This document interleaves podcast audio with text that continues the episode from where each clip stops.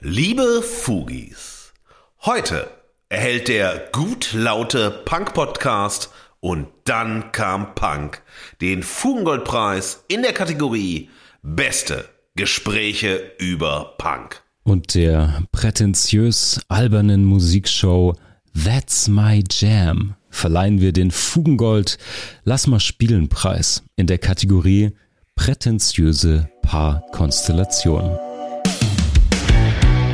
Befindlichkeit schlägt Diskurs. Geschmack schlägt Argumente. Die Gegenwart flottiert in Haltungslosigkeit.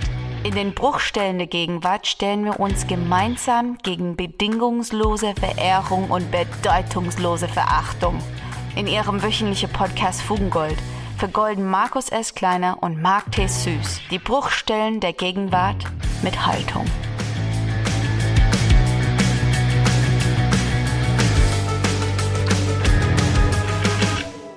Fugis, Fugis, I'm back. Ich bin aus der Zukunft zurück. Ich konnte nicht in der Zukunft bleiben. Vielleicht wollte man mich auch nicht in der Zukunft. Vielleicht hat man auch gesagt, der alte Mann ist ein Zukunftsverhinderer. Man weiß es nicht. Schön wieder bei euch zu sein. Schön, dass ihr gewartet habt. Äh, wahrscheinlich sieben Tage wach, wie man das von den Fugis so, so kennt.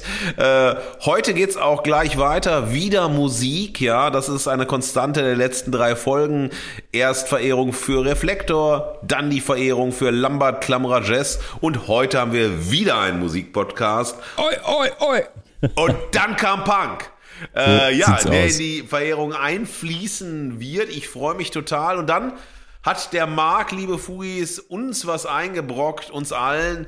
Äh, mir hat er knapp 55 Minuten meiner Lebenszeit genommen äh, und dann noch mit Nachbetrachtung. Du schuldest mir zwei Stunden Leben. Das machst du in der Zukunft bitte wieder gut, ja. Unbedingt. Äh, weil ich bin immer noch traumatisiert. Äh, erzähl doch mal kurz, was du dir so Schönes ausgedacht hast, junger Freund. Markus, mein Lieber, ich dachte, wir widmen uns mal einen der erfolgreichsten international erfolgreichsten deutschen Musikacts, an denen kommt man aktuell nicht vorbei, egal wo du hinschaust, in die Podcast-Welt, in die Free-TV, in die äh, Privatfernsehen-Welt, in jedes Internet-Viralformat, überall sind unsere Herzenszwillinge zu sehen, Bill und Tom Kaulitz. Und äh, sie haben uns einen Anlass gegeben, uns näher mit ihrem Werk auseinanderzusetzen nämlich ihre neue Musik-TV-Show That's My Jam. Und das haben wir uns angeschaut für diese Episode. Ich bin ganz tief in das Kaulitz-Werk, in diesen Kaulitz-Kosmos eingetaucht ähm, und habe mal gefischt nach, nach Övre, nach Themen, nach Leitmotiven, nach Sinn und äh, Mission, auf der die beiden eigentlich sind. Und darüber sprechen wir im zweiten Teil. Auf jeden Fall. Und ich habe mir gedacht, so, ja, soll ich jetzt happy sein, dass die Jungs keine Musik mehr machen, weil die nur noch Medienshows machen? Oder ist die Medienshow so wie die Musik? Ähm, das wird zu diskutieren sein. Aber Unbedingt. nicht jetzt, weil wir sind jetzt erstmal auf dem Teppich, liebe Fugis, der Fugengold erst so richtig gemütlich macht. Äh, wir haben ihn noch mal ausgelüftet. Der Frühling ist immer noch nicht da. Weder in Hamburg noch in Berlin. Ähm, von daher ähm, tummeln wir uns ein bisschen äh, durch die Gegend Gegend mit euch zusammen, was wir so erlebt haben, was spannend war, was toll war. Marc, ich habe letztes Mal angefangen, von daher wird der Teppich jetzt erstmal für dich ausgerollt so und es. erzähl uns ein bisschen, was war in deiner letzten Woche los, was war bemerkenswert, was war gut laut, was war verachtenswürdig und so weiter. Ergänzen Sie sinnvoll. Das werde ich tun.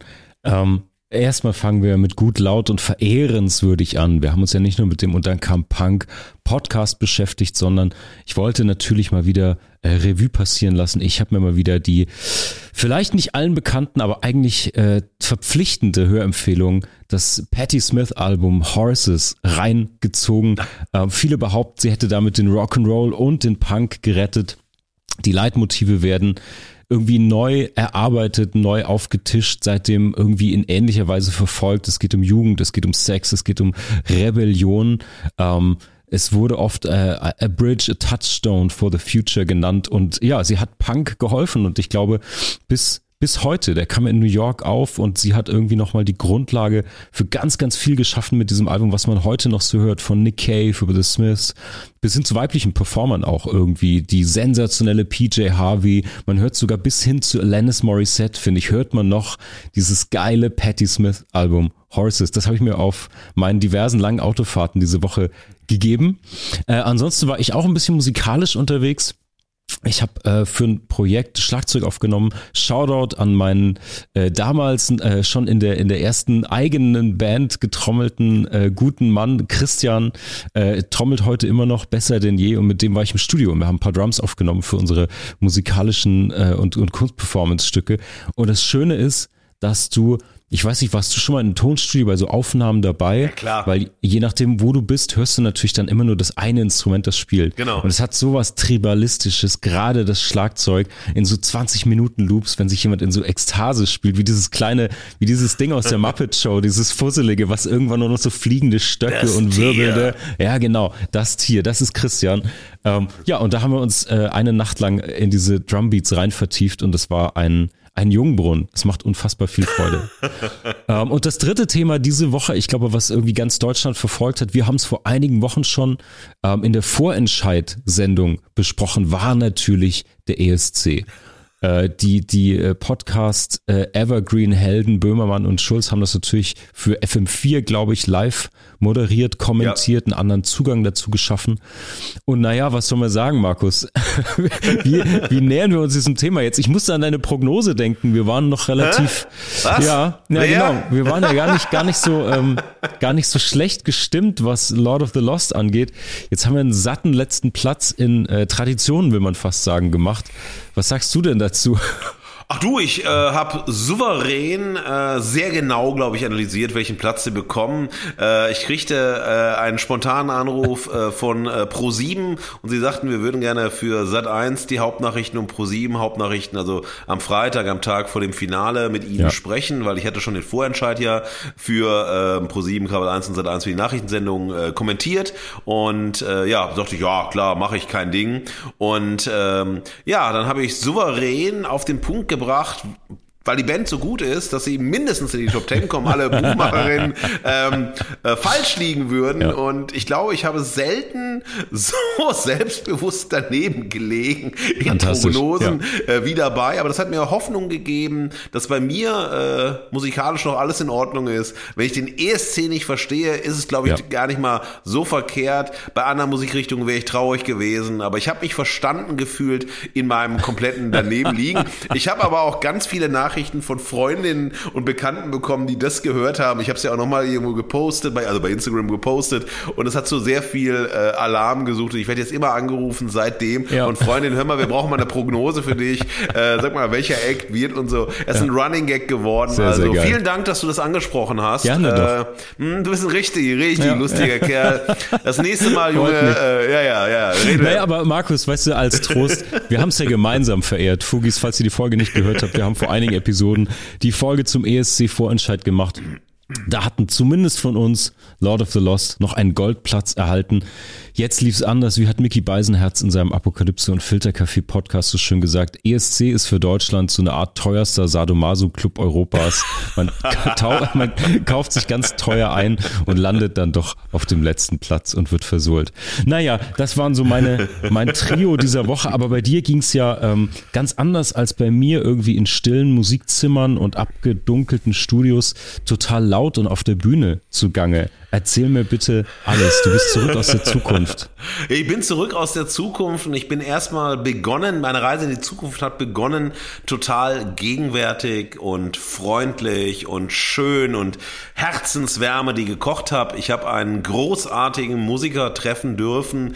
Äh, letzte Woche ähm, Dienstag war es nämlich Ingo Knollmann, den Sänger von der wunderbaren Band Do Nots, 30 Jahre lang Do Nots, ist eine irre Zeit, also drei Jahrzehnte lang Musikgeschichte in Deutschland geprägt, äh, hat äh, wirklich Attitude gezeigt, sozialpolitisch engagiert und wirklich Punk for Life, ein Musiker, der all in lebt, also wirklich Punk Geil. all in, das ist nicht, was ich nebenbei mache, das ist nicht was, was ich zum Geldverdienen mache, sondern Ingo steht einfach für Punk als Lebenseinstellung, als Lebensmodell und ist ein, einfach ein, ein Teufelskerl, ein sympathischer Kerl. Wir haben so toll gesprochen, so herzlich, so offen und über, also für mein neues Buch auch, über Pop, Politik und Protest. Und das hat mich so gut gestimmt. Wir saßen auf einer Dachterrasse in der Sonne und haben wirklich es fließen lassen. Und das war toll. Und wir hätten auch noch vier, fünf Stunden sprechen können. Wir haben so knapp drei Stunden miteinander gesprochen. Ich habe total viel gelernt, äh, spannende Perspektiven bekommen. Wir haben uns wirklich auch ausgetauscht über so kontroverse Themen. Und das war eine große Freude. Da war ich noch ganz gegenwärtig. Da war ich beseelt und dann stieg ich äh, in den Zug äh, Richtung Monheim und in Monheim. Kurpals. Äh, ja, Kurpfalz, nicht zur Buga zu gehen, wie ihr jetzt denkt, liebe Fugis, um mir die Bundesgartenschau anzuschauen, die ja auch dieses Jahr in Monheim ist, sondern die Popakademie hat 20-jähriges Jubiläum gefeiert. Ähm, ich durfte dabei sein. Ich war als äh, eingeladen an den, zu den Feierlichkeiten, zum Anschlusskonzert an dem Tag. Das ist besonders schön, weil ich seit zwölf Jahren auch an der Popakademie mittlerweile unterrichte. Ich durfte äh, den Masterstudiengang äh, mitentwickeln in einem Modul äh, und bin immer mit großer Freude in Monheim und arbeite da äh, wahnsinnig gerne seit zwölf Jahren mit Musikerinnen zusammen, äh, weil die Arbeit mit Musikerinnen macht so viel Freude, weil Musikerinnen was wollen, weil sie eine Leidenschaft haben, weil sie sozusagen äh, ein ganz anderes Mindset haben, sich mit Themen auseinanderzusetzen. Und das war wunderschön. Also ich habe viele, viele auch ehemalige Studierende gesehen, äh, Kollegen, die ich lange nicht gesehen habe, ganz viele spannende andere Menschen. Das war eine ganz, ganz äh, bunte Truppe, die dort war. Ähm, es war extrem intensiv, es war laut, es war natürlich auch ein bisschen lame, wenn so festdrehen, wie das so geht, aber das gehört halt dazu. Und danach wurde wahnsinnig schön gefeiert. Tolle, tolle Bands und ich hab, möchte zwei Bands hier erwähnen und ein Shoutout an die. Die eine Band kannte ich sträflicherweise nicht. Eine ganz tolle junge Band der Popakademie mit dem wunderschönen Bandnamen Okay, danke, tschüss. Okay, danke, tschüss machen so dermaßen geile Musik äh, mit so starken Texten, also wirklich sozialkritischen Texten, aber so tanzbar, so auf den Punkt, mit so einer Freude und Leidenschaft in der Musik, äh, mit einer hohen Form von Achtsamkeit, Respekt, aber auch kritischer Haltung. Die haben mich weggeblasen, die haben mich äh, zum Tanzen gebracht. Es war nicht für alle schön, cool. äh, das mitzuerleben und so weiter. Die waren toll. Und dann war Engen darauf. Engen ist äh, ein äh, Trio, das versucht, ähm, türkisch-deutschen Indie-Pop zu machen. Ein wahnsinnig tolles Band, auch oft die Songs zweisprachig. Das hat mich wahnsinnig äh, begeistert. Also es war ganz, ganz großartig. Ähm, bei der 20-Jahres-Feier auch diese emotionale Stimmung, Verabschiedung der beiden Chefs Udo Dahm und Hubert Vanjo. Äh, auch ein emotionaler Moment äh, nach 20 Jahren. Und die haben ja die Popakademie wirklich so zu einem, ja. ja, zu einer Stätte gemacht, die wirklich auch an der Zukunft Pop seit 2003 gearbeitet hat und die mitentwickelt hat und wahnsinnig viele tolle Acts hervorgebracht hat. Das war ein ganz, ganz tolles Erlebnis und dann musste ich aufpassen, dass ich nicht zu zerstört am Morgen um 10 Uhr, also wir sind jetzt Donnerstag, auf der Bühne stehe, um eine Keynote zu halten zum Thema Zukunftsmusik Pop 2030 und das war auf Einladung des Wissenschaftsministeriums, Staatssekretär Arne Braun hat diese Veranstaltung eröffnet und es ging um Pop Land. Wir sind ja im Ländle, deshalb Land und äh, man kann über den Titel diskutieren, aber ja. äh, lassen wir das so.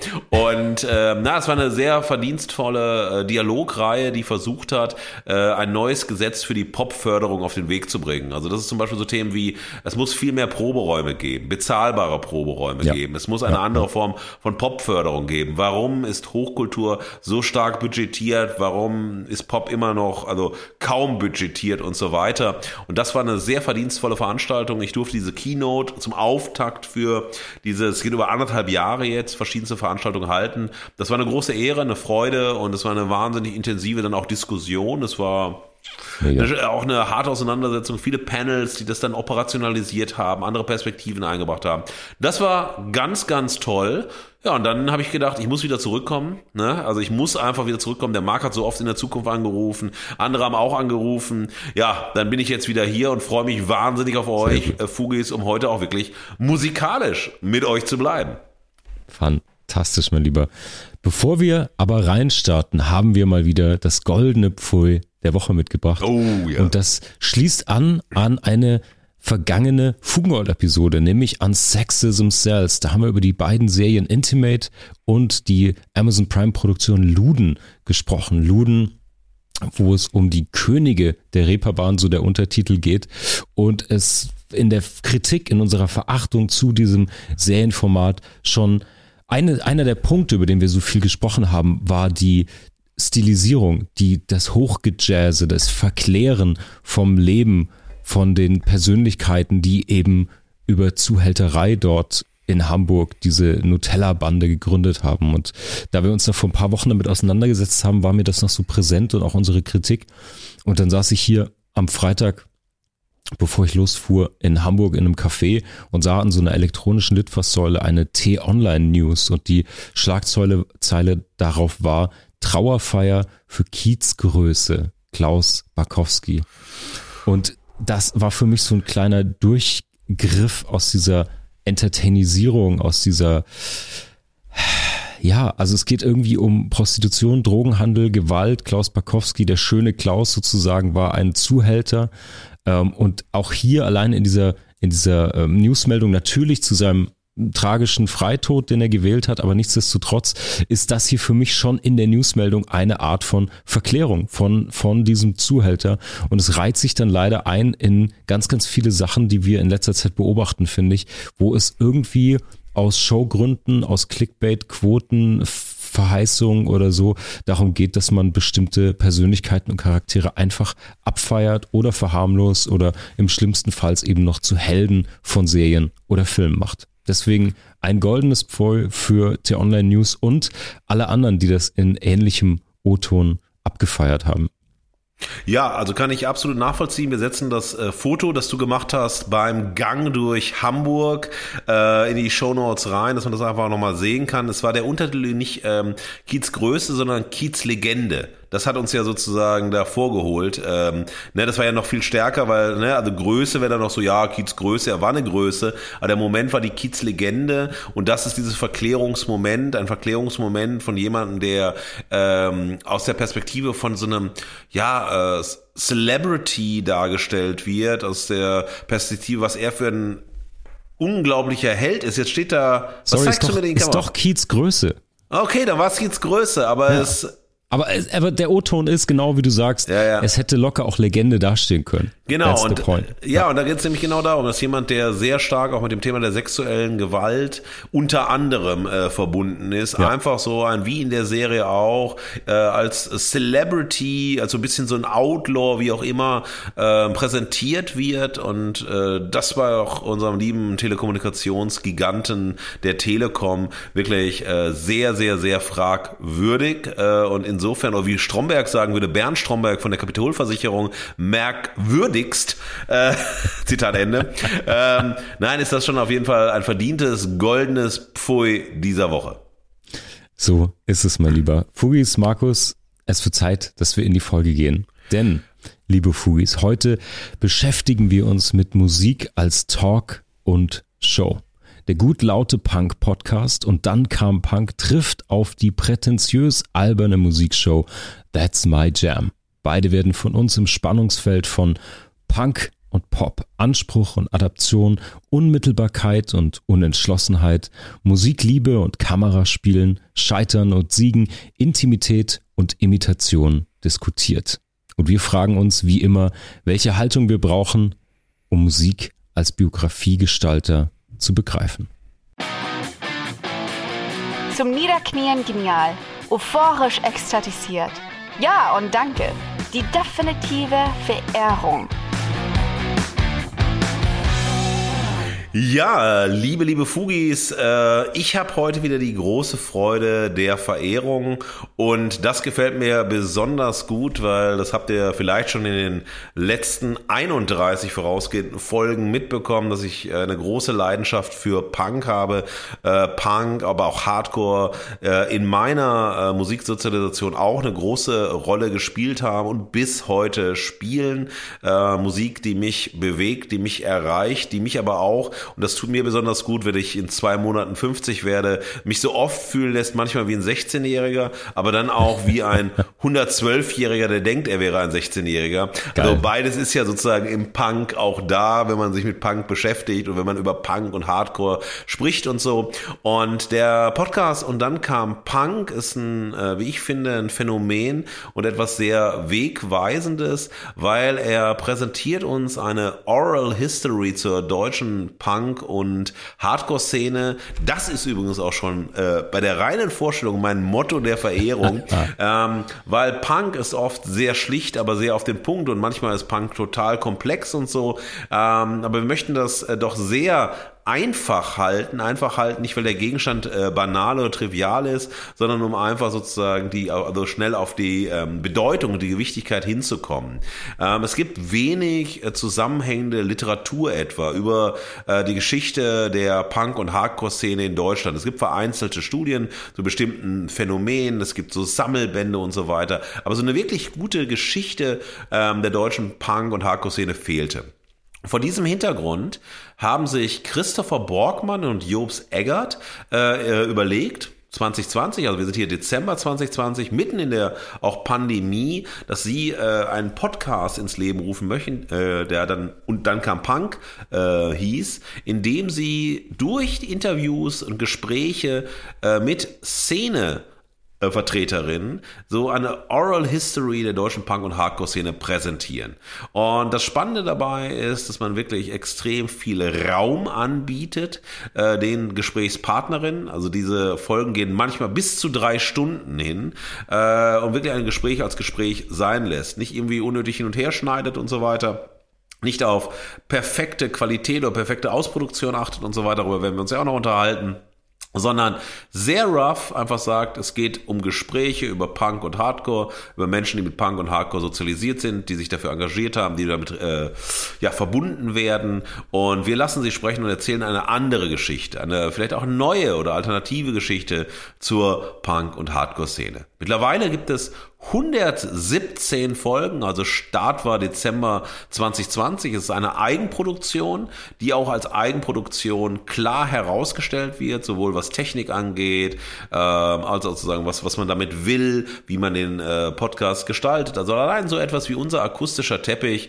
äh, das wäre nicht denkbar für Undankam Punk, ja. weil sie all diese Formen sozusagen der Narrativierung, äh, des Storytelling und so weiter vollkommen uninteressant finden, auch Vermarktungsaspekte wie wir das dann machen, auch mit Fugengold und so. Das wäre alles völlig uninteressant, weil man sagt, im Zentrum sollen Gespräche stehen. Wer Bock auf die Gespräche hat, kann zuhören. Wer nicht, der soll abhauen. Äh, man kann das drei Minuten hören und dann wieder drei Minuten, ist alles vollkommen egal. Es geht um die Gespräche. Noch wer wir sind, also Christopher Borgmann, Jobs Eggert, das wissen, also das wissen Hörerinnen, Zuhörerinnen. Wer es nicht weiß, ist auch egal, weil wir sind die wirklich Moderatorin oder wir sind so ein bisschen so Anstupser oder wir sind nicht wirklich stark, also wir wollen gar nicht so stark äh, Host sein, die alles total durchlenken und festlegen und bestimmen. Es gibt ein Frageset, darauf komme ich nochmal zurück, aber im Wesentlichen sind die Aussagen, der Raum für die Aussagen der ähm, GesprächspartnerInnen. Und das ist ein nächster Punkt, der auch da schon sehr, sehr wichtig ist. Es gibt eine ganz, ganz große Zahl an ähm, weiblichen Stimmen. Äh, ja, also Szene-Aktivistin im wahrsten Sinne, die Punk-Szene, auch Hardcore-Szene ist relativ machistisch, relativ männerdominiert. Äh, wir haben ja schon über Punk as Fuck, über das tolle Buch geschrieben, ähm, Punk aus der Perspektive der Flinter-Szene. Und auch hier gibt es sozusagen eine wirkliche ähm, Diversität, äh, die auftritt in dem Podcast, in dem sehr, sehr vielen Personen einfach der Raum gegeben wird, zu sprechen, sich zu positionieren. Die erste Folge äh, fand mit Philipp äh, Stürer statt, von den kennt ihr von Queerfish oder Carol. Die ganz aktuelle Folge gerade rausgekommen ist mit Sabina von wunderbarer Band Holy Moses und Temple of the Absurd. Ähm, das so mal als kleiner Einstieg zu euch. Jetzt wie immer bei uns. Ähm, die Eigenbeschreibung, also was will der Podcast von sich aus sein, für wen ist er gedacht und so weiter. Ich zitiere, äh, das könnt ihr jetzt bei Spotify nachlesen und an anderen Stellen, an denen der Podcast veröffentlicht wird. Zitat. Äh, Gespräche über früher und heute. Christopher und Jobs sprechen mit Menschen, für die Punk und Hardcore irgendwie eine Rolle gespielt hat oder noch spielt. File under Punk not perfect. Also wird kurz und klar auf den Punkt gebracht, eben wie beim, oft bei Punk-Songs auch. Auch eben nichts ist perfekt ausproduziert, sondern rough, körnig, auch durchaus anstrengend teilweise zu hören und so weiter, hallig, verschluckt und so weiter. Das liegt daran, dass die beiden äh, über Zoom aufnehmen und die Zoom-Aufnahme so nehmen, wie sie ist, dass dann äh, Gesprächspartnerinnen dazugeschaltet werden und so weiter. Und es schon ein äh, Tohuwabu gibt, dass äh, unser Feinöhrchen Mark Thaddeus äh, süß äh, in mancher Hinsicht irritiert. Gerahmt, also es sind, also es gibt neben äh, Christopher und Jobs gibt's noch äh, Gastmoderatoren, die immer wieder auftauchen. Also Yuki, Benny, Melanie, Claude und Anik. Das sind sozusagen noch, da hört ihr nochmal Stimmen dazu, dass halt Christopher und Jobs äh, hin und wieder mit anderen äh, Partnerinnen die Gespräche führen. Es gibt eine Leit- und eine Abschlussfrage, die rahmen sozusagen die äh, Gespräche selbst. Die Einstiegsfrage, die irgendwann nach so ein bisschen so Intro-Talk kommt, ist, wann kam Punk in dein Leben? Ja, das ist, also jeder und jeder wird das gestellt. Also hier ist schon Punk und Leben miteinander verwoben. Ganz wichtig, also Musikgeschichten sind Lebensgeschichten. Das ist ein zentraler Punkt bei Und dann kam Punk. Und die Abschlussfrage ist, die fand ich auch ganz großartig, weil das äh, frage ich mich auch äh, häufig selbst, also nicht in Bezug auf Punk, sondern auf viele andere Dinge. Was würde dein zwölfjähriges Ich zum Ich von heute sagen? Also das ist sozusagen immer wieder diese Frage auch, also wenn du mit Punk sozialisiert bist, wenn Punk dein Biografiegestalter war, ähm, wohin hat es dich geführt und wie siehst du das noch? Bist du noch szenennah? Hast du noch eine Identifikation? Wie hat sich das verändert und so weiter? Und das finde ich einfach sehr, sehr schön und da kann jemand, es sind meistens Gesprächspartnerinnen, die sind schon etwas älter, die sind also meistens äh, über 30 äh, und älter und dann diesem Moment der Selbstreflexion finde ich ganz schön zu sagen, okay, also wenn Musik ein Biografiegestalter ist, ähm, ja, was hat das konkret in meinem Leben gemacht? Und wie hat das meine Haltung geprägt? Und wie beurteile ich sozusagen das, was ich vielleicht früher einfach so sagte, ey, das ist laut, das ist ein geiler Look, das ist so anti, also ich will meine Eltern kritisieren und so weiter. Also aus einer juvenalen Begeisterung für Musik, für Szene, für Style hin zu der Reflexion eines ja schon er, äh, Erwachsenen und so fragen, stehst du dahinter noch? Was ist übrig geblieben? Was kommt dazu? Es gibt einen Trailer, den könnt ihr hören. Ähm, dem die beiden, Christopher und Jobst, äh, beschreiben, was sie machen wollen. Es geht also um Lebensgeschichten von Menschen, die was mit Punk und Hardcore zu tun haben. Ähm, und in ihrer Auseinandersetzung mit Punk und Hardcore haben sie gesagt, dieses Thema Musikgeschichten als Lebensgeschichten mit Blick auf Punk und Hardcore gibt's größtenteils nur in den USA. Und in Deutschland eigentlich gar nicht. Oder im deutschsprachigen Raum eigentlich auch gar nicht. Und da wollten sie schon mal eine Lücke schließen.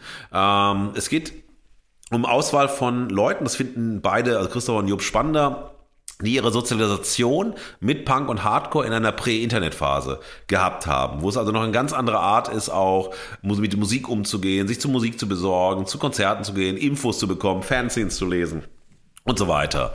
Ähm, die Gespräche so sind also von damals bis heute, so was ist passiert, wenn Punk zum ersten Mal im Leben auftritt. Ähm, die haben beide Bock, Geschichten ihrer Partnerin zu hören, deshalb nehmen die sich fast komplett zurück.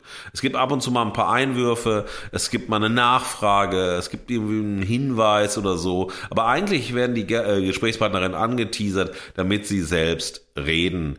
Und ähm, ganz spannend ist dabei bei diesen Lebensgeschichten oder Musikgeschichten als Lebensgeschichten, Szenegeschichten als äh, Biografiegeschichten ist auch, dass man sehr genau heraushören kann, auch wenn man mehrere Folgen hört, wie sich die Szene verändert hat. Also wie wirklich sozusagen mhm. Punk auch anders geworden ist innerhalb unserer Gesellschaft, in der Szene selbst, was sich durchs Internet verändert hat äh, wie sich Live-Situationen verändert haben, Band-Images und so weiter und so weiter. Das bekommt man sehr, sehr genau und sehr schön mit, wenn man den äh, Podcast regelmäßig hört und sich für das Thema interessiert. Ähm, es soll äh, kein Quatsch drumherum gemacht werden. Äh, es soll auch nicht so eine Metareflexion angeboten werden, dass man nochmal was einordnet, äh, ne, so zusammenfasst, präsentiert, Haltungen präsentiert und so weiter, sondern es soll einfach direkt darum gehen, lass Leute reden. Und dann hört ihr zu, was euch interessiert, interessiert euch. Wenn ihr was spannend findet, schreibt euch das auf, checkt ihr das und wie auch immer. Der Rest ist egal. Und ganz zentral ähm, ist dabei ähm, der eine Satz, dem, äh, der im Trailer dann auch sehr pointiert hervorgehoben wird. Der Zuschauer ist eingeladen, sich überraschen zu lassen. Und das finde ich auch einen sehr schönen Ansatz zu sagen, okay, ähm, das ist auch was beim Podcast. Man hat sehr oft das Gefühl, wenn man regelmäßig Podcasts hört, dass viele Podcast-Formate Erwartbarkeiten haben. Äh, bei uns hat das bei Fugengold bestimmt auch Erwartbarkeiten von Themen, die wir verehren und verachten. Ähm, wir hoffen nicht sozusagen von den Argumentationen, dass die mhm. erwartbar wären oder so, aber natürlich schon Präferenzen. Deshalb machen wir auch den Teppich, holen wir raus und zeigen euch so ein bisschen, ähm, ja, was los ist bei uns, mit uns und so weiter. Ähm, Genau, bei den Gesprächen, das ist auch, auch dieses Überraschungsmoment, ähm, soll dadurch ähm, ermöglicht werden, oder also diese Überraschungsmomente sollen das ermöglichen, dass es Erlebnisse und Erfahrungen äh, gibt, die als Erlebnisse und Erfahrungen ausgestellt, aber nicht kommentiert werden. Und das ist auch ein ganz wesentlicher Aspekt. Es wird nochmal nachgefragt, es wird nochmal verglichen mit der eigenen Position und so weiter. Und das finde ich bei diesen Musikpodcasts etwas, was ich auch bei Reflektor wahnsinnig toll finde. Auch bei Lambert, Klamra Jazz. Also alle machen das auf eine je andere Art. Aber zu sagen, eben, wir reden immer über Musik als more than music. Wir reden als Musik als wirklich als Biografiegestalter. Und deshalb müssen wir einen Raum schaffen, damit Erlebnisse und Erfahrungen präsentiert werden. Und nicht sofort eine Metareflexion, eine Selbstreflexion und so weiter, sondern das muss man erstmal stehen lassen lassen und auch sozusagen kein Resümee ziehen, weil ein Leben geht ja weiter. Und zu sagen, ah, jetzt bin ich hier, ne, also zum Zeitpunkt der Aufnahme stehe ich da, meine Gedanken sind die, es ist ein Prozess, der da ist, es ist eine Momentaufnahme von dem, äh, wo die ähm, Gesprächspartnerin stehen. Das ist ein sehr eigenwilliger Ansatz. Das ist auch ein Ansatz, wo man sagen kann, puh, der fordert schon sehr viel, weil es sehr viel länger gibt und natürlich auch, wenn man redet, äh, Wiederholungen gibt, Redundanzstrukturen und so weiter. Aber ähm, das kann man in Kauf nehmen, wenn man es mag. Also das ist sozusagen äh, kein, also ich würde es äh, kein Podcast für jemanden, den man zum ersten Mal mit Punk konfrontiert, glaube ich. Ähm, das wird nicht funktionieren, aber für diejenigen, die nicht nur selbst sozusagen auch Gesprächspartnerin sein könnten, sondern auch für diejenigen, die so ein bisschen Fühlung zu Punk haben und dann sagen, okay, ähm, wenn ich die Geschichte von Punk und Hardcore interessiert, ist das für mich die beste Empfehlung, in diese Thematik reinzukommen, diesen Podcast und dann kam Punk zu hören. Wenn ich vom Geschmack ausgehe, wir machen ja immer erst Geschmack, der interessiert sowieso niemanden, ähm, wahrscheinlich noch nicht mal mag, aber ich muss es machen. In dem Fall äh, schon. Okay. Nein, das ist äh, ich selbst, der in Subkulturen sozialisiert worden ist. Ich finde Subkultur-Talks, Szene-Einblicke total spannend. Äh, Punk und Hardcore gehört auch zu meiner Musiksozialisation. Insofern bin ich für diese Themen automatisch offen. Ich mag das einfach. Ich will dazuhören. Ähm, ich will sehen, okay, gibt's Berührungspunkte, äh, ne, Anknüpfungspunkte, war was komplett anders, habe ich was überhört, nicht mitbekommen und so weiter. Finde ich persönlich, nur ich selbst, super spannend, ähm, Musikwissen zu bekommen ja, äh, und so eine Art von Musikbildung zu erfahren. Das ist natürlich ein wunderbarer Bildungspodcast auch, wenn ihr äh, so wollt. Wahrscheinlich werden Christopher und Jobs jetzt hart kotzen, wenn ich sage, sie machen einen Bildungspodcast. Aber ich möchte mich auch nicht entschuldigen, weil das äh, für mich einfach auch äh, eine Form auch von Musikbildung ist, die äh, man mitbekommt, wenn man regelmäßig hört. Und das finde ich toll, dass ich immer sozusagen auch ein Bildungserlebnis äh, für mich daraus habe, mehr an Wissen sozusagen rausziehe. Finde ich persönlich toll. Ja. ja. Ähm, für mich ist Musik auch Leben, ja, Leidenschaft und Leben. Das ist, seit ich 13 bin und äh, knietief äh, im Pop in verschiedenen Subkulturen sozialisiert worden bin. Und insofern interessieren mich Lebensgeschichten. Von, das sind ja auch äh, Leute, die von Labels kommen, die Fanzines gemacht haben, Musikerinnen sind und so weiter. Das ist also ein breiteres Feld so von Leuten, die da sind. Das interessiert mich. Und mich interessieren Szene-Medien und Szene-Netzwerke. So. Und das ist erstmal so, wenn du meinen Geschmack willst, warum mich das interessiert, warum ich das auf die Agenda gebracht habe und so weiter. Das ist relativ trivial, weil es, glaube ich, nicht unverständlich ist, warum mir persönlich das jetzt gefällt und warum ich äh, eine hohe Sympathie und eine auch wirklich Verehrung äh, für die Art und Weise haben, wie die beiden das macht. Wenn wir zu den Gründen kommen, und ähm, dann ist es so, wir haben, also ich möchte erstmal allgemeinen Gründe nennen für den Podcast und dann gehen wir so in eine Folge mhm. rein, nämlich in die Folge 111 mit Ingo Knollmann, weil wir gerade schon über Ingo Knollmann gesprochen haben.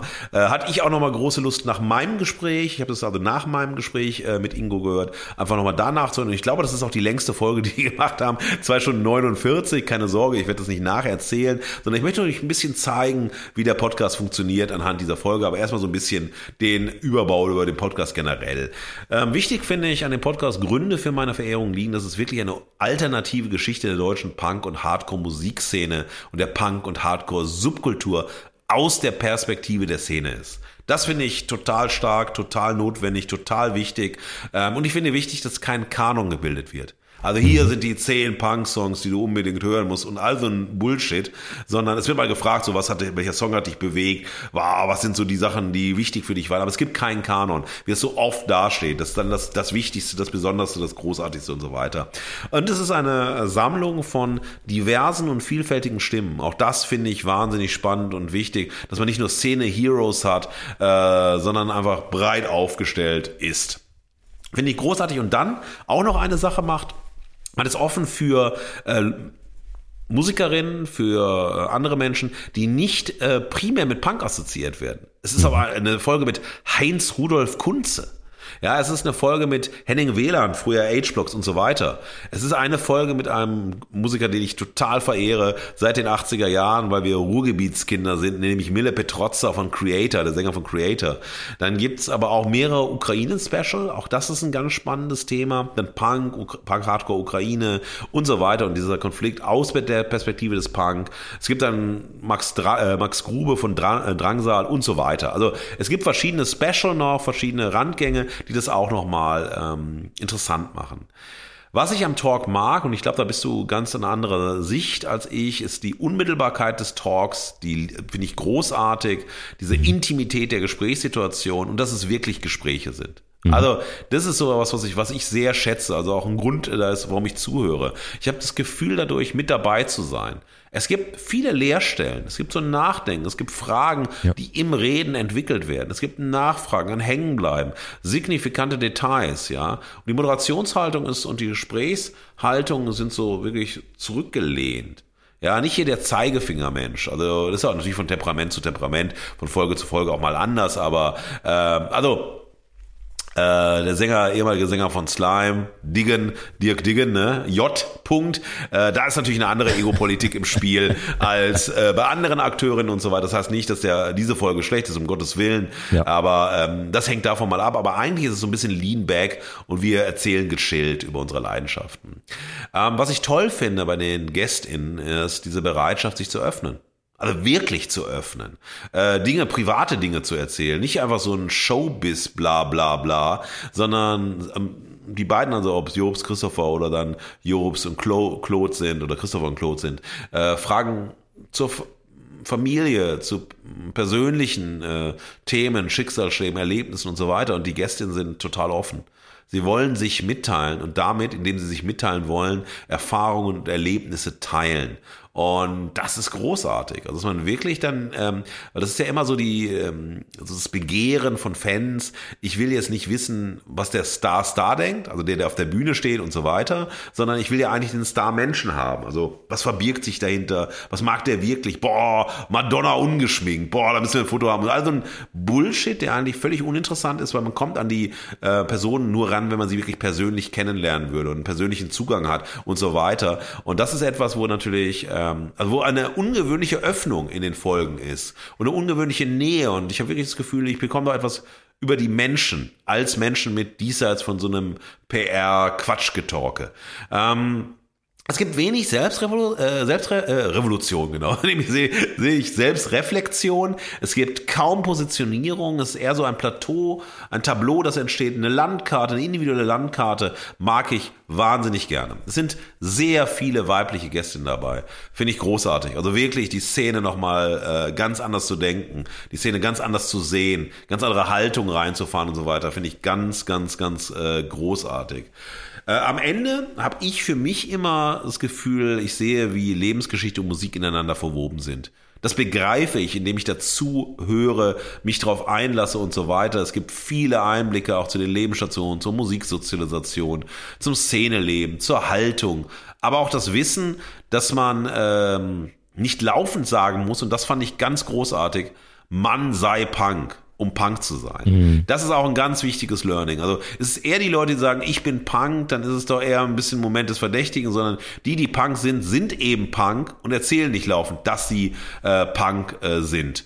Das sind alles Gründe, warum ich ähm, und dann kam Punk sehr schätze, sehr verehre, sehr regelmäßig höre. Und wenn wir so ein bisschen mal reingehen wollen an die Folge 111 mit Ingo Knollmann, ähm, dann ist das sehr schön, dass wir, also wenn wir den Folgentext uns anschauen, wir haben ähm, wenig Infos drumherum zum Podcast, aber wir haben immer sehr äh, coole ähm, Folgentexte, die meistens eigentlich nur so Zusammenstellungen von Begriffen sind. Also wie so eine Stichwortliste zusammenfließt und so weiter. Und dann macht das total Spaß. Also der Folgentext zu Ingo lautet, und ich werde so ein paar Sätze dazu sagen, äh, Zitat, Claude und Jobst im Gespräch mit Ingo.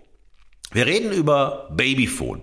Babyphone deshalb, also ich will jetzt nicht alles daraus erzählen aus der Folge, hört die bitte unbedingt nach, ist weil bei der Aufnahme, die beiden Kinder von Ingo sind im Bett und er nimmt den Podcast auf, muss aber checken, dass alles okay ist mit den Kindern, liegt also daneben das Babyphone, also das ist Babyphone. Dann Phil äh, Anselmo, Banane essend in der Badewanne.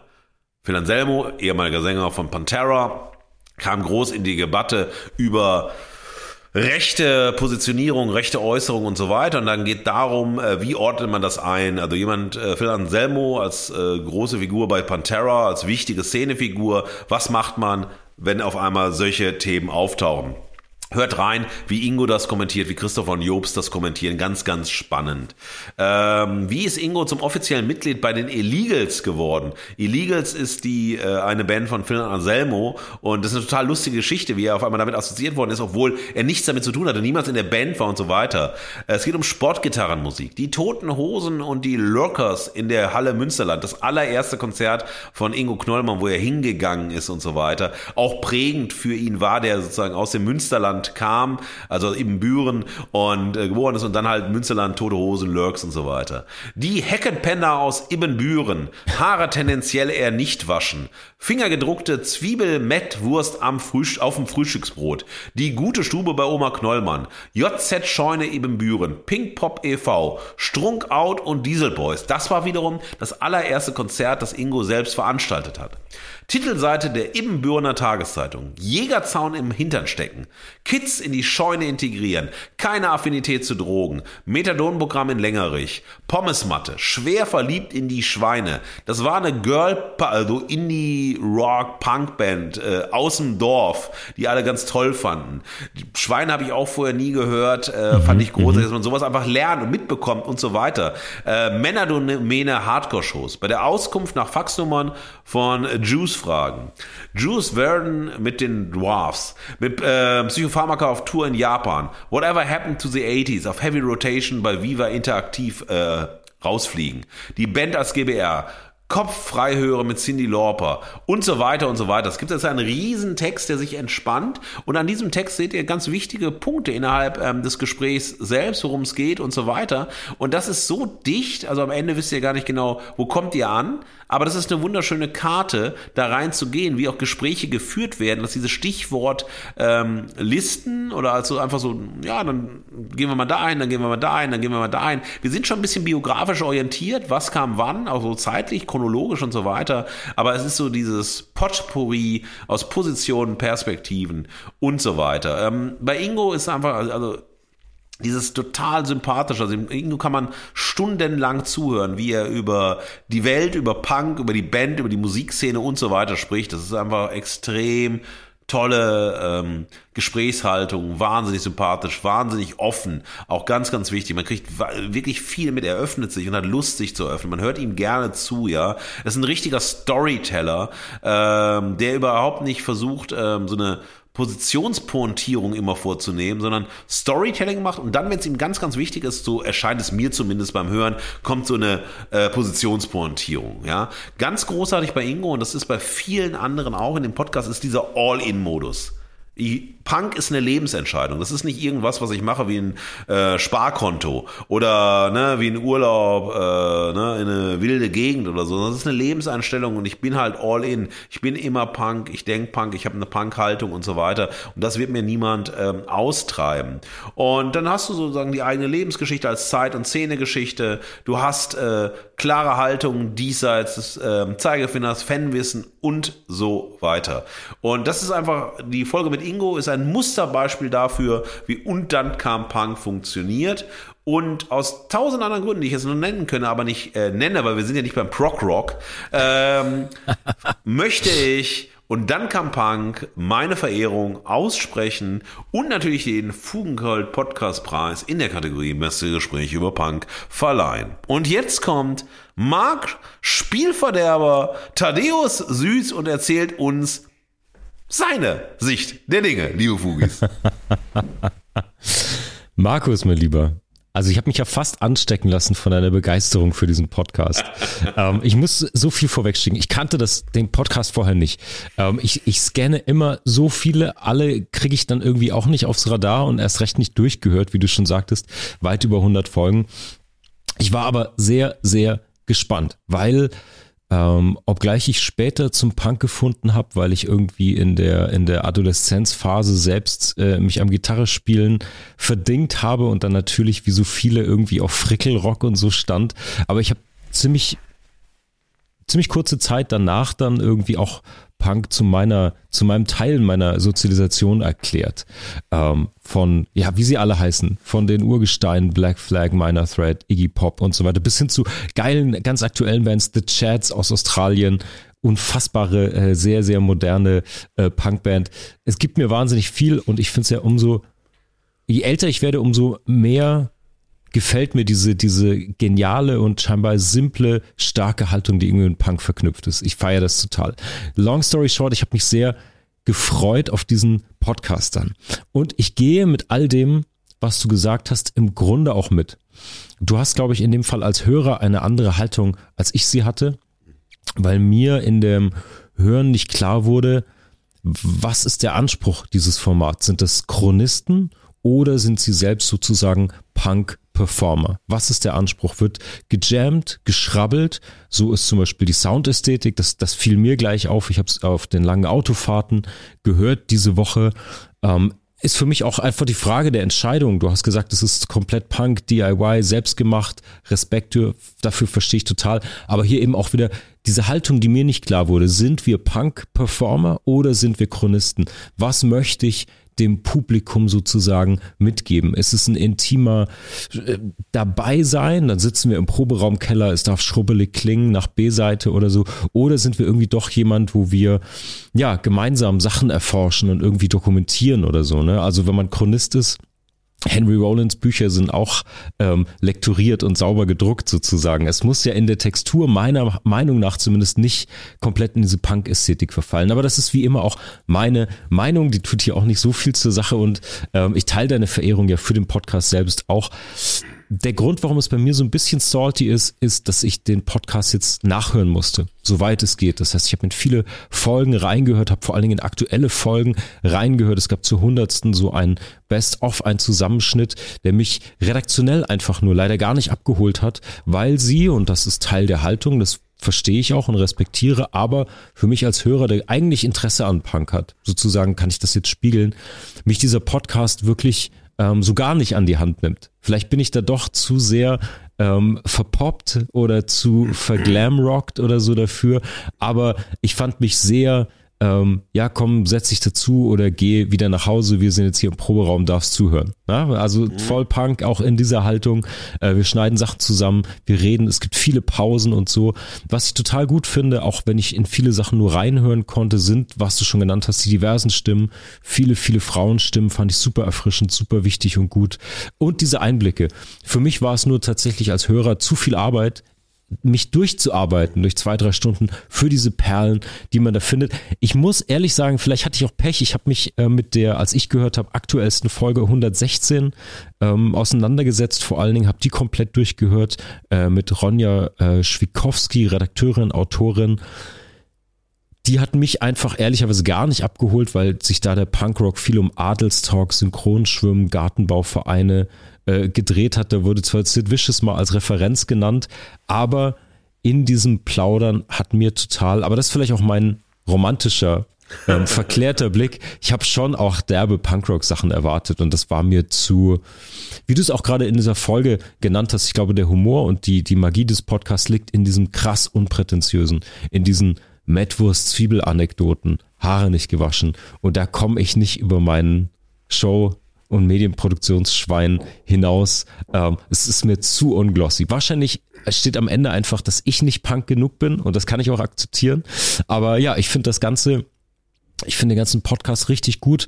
Ähm, ich wünsche mir ein bisschen stärker produziert, ein bisschen krasser selektiert von der Redaktion, aber sozusagen als, als wenn sie Chronisten sind, was sie da tun mit den Gesprächen, finde ich, finde ich ganz großartig und formal ästhetisch ist es vielleicht einfach nicht mein Geschmack. Deswegen will ich zu meinem Motto kommen, das wie immer natürlich optimistisch ist. Das ist die Grundhaltung.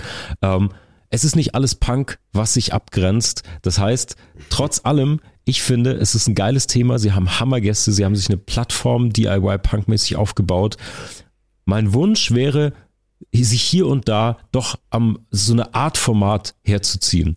Ein bisschen die Schere im Schnitt anzulegen und vielleicht, ja, so ein bisschen sich was zu suchen bei manchen Spielen, die arg unbeholfen sind. Und das ist total okay, wenn es authentisch ist. Ich finde es aber einfach manchmal zu ungeleitet für mich. Aber vielleicht ist das schon wieder mein, mein Schielen auf die Charts, weil ich doch ein Popschwein bin, müsst ihr es mir verzeihen. Ich würde mir einfach nur wünschen, dass dieses Format mit der Tiefe und der Relevanz und diese geile Chronik dieses, dieses Musikszene, dieses Lifestyles ein bisschen hochgejazzt wird, damit es einfach noch mehr Leute erreicht und dass es als die Chronik gewürdigt werden kann, auch für die breite Masse, die es eigentlich verdient hätte. Deswegen eine leicht salty Verehrung, aber auf jeden Fall alle, die auf Punk und Hardcore stehen, unbedingt reinhören. Du, Marc, also ich ähm, verstehe, was du meinst. Ähm, das ist aber, ich glaube, einfach diese die grundsätzliche redaktionelle Entscheidung, all das nicht zu tun.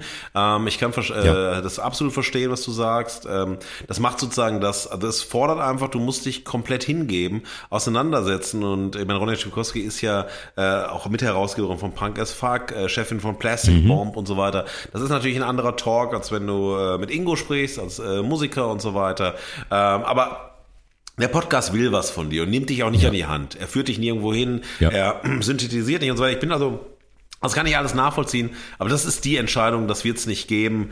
Und äh, insofern ist das dann natürlich auch sehr bewusst, ähm, sehr fanorientiert produziert. Ja. Also wirklich dann für die, die wirklich Bock haben und auch überhaupt nicht didaktisch oder sonst wie gedacht. Und ich glaube, dass äh, viele, die das hören und so zum ersten Mal reinhören und so weiter, vielleicht auch schnell die Lust verlieren, weil ihnen das dann zu komplex ist und andere, die irgendwie voll Bock haben, die Musikerinnen kennen, die Akteurinnen kennen, feiern es hart ab. Von daher kann ich die leichte Saltiness bei dir auch äh, verstehen äh, und werde dir nicht anbieten, äh, zusammen mit dir zu hören, sondern ich werde dir berichten von den Highlights, die ich rausgehört habe. Marc, aber jetzt mal bei all auch dieser äh, Verehrung, auch bei der leichten Saltiness der Verehrung von deiner Seite aus, wir müssen auf die dunkle Seite. Oh, wir yes. brauchen die dunkle Seite. Und wir kommen jetzt zu dem, was du mir und den Fugis eingebrockt hast. So ist es. Wir kommen zur Verachtung. Ein Maul voller Spucke in das Gesicht des Abgrunds.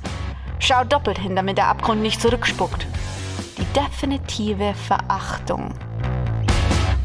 Markus, liebe Fugis, äh, Sie sind endlich da. Sie sind endlich angekommen. Wir sprechen so viel über deutsche Popmusik, so viel über andere Podcasts. Sie sind überall aktiv. Sie sind omnipräsent gerade. Es geht natürlich um Bill und Tom Kaulitz von Tokyo Hotel, die ihre eigene Fernsehsendung bekommen haben. Das eigene in ganz großen Klammern und Anführungsstrichen, aber dazu nachher mehr. Die Serie, äh, diese Sendung heißt That's My Jam und kann man jetzt streamen auf RTL Plus. Du hast gerade in der Verehrung schon ein wichtiges Thema angesprochen, nämlich das Brechen mit Erwartbarkeiten. Und ich möchte dich einladen, dass wir das jetzt auch tun. Ich weiß, dass die dass die Band Tokyo Hotel und vor allen Dingen auch die Kaulitz Twins natürlich extrem in der Kritik stehen. Für ganz, ganz viele Sachen. Immer wieder. Ich habe aber versucht, mich jetzt anhand dieses aktuellen Anlasses mal nicht an diesen oberflächlichen Dingen zu sehr aufzuhalten, sondern ich habe versucht, mich, soweit es jetzt in der Vorbereitung möglich war, wirklich mit den beiden Kaulitz-Brüdern, mit ihrem mit ihrer Arbeit, mit ihrem Musikwerk und im Werdegang auseinanderzusetzen und will jetzt gar nicht in dieses übliche Gebäsche einsteigen.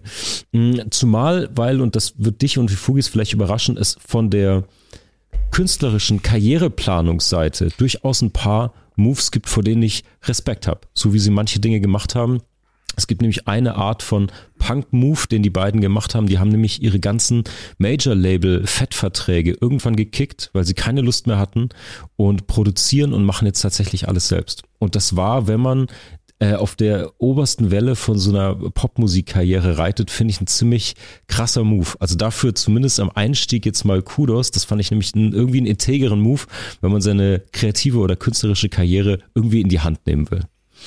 Dann habe ich mich natürlich, da kommt man nicht umhin, es geht hier um Musik, es ist eine Musikshow. Ich habe mir ihr neuestes Album reingezogen, reingehört. Das heißt 2001 hier auch schon erster Rückbezug irgendwie vielleicht auch auf die eigenen goldenen Zeiten, so die Tokyo Hotel Golden Days.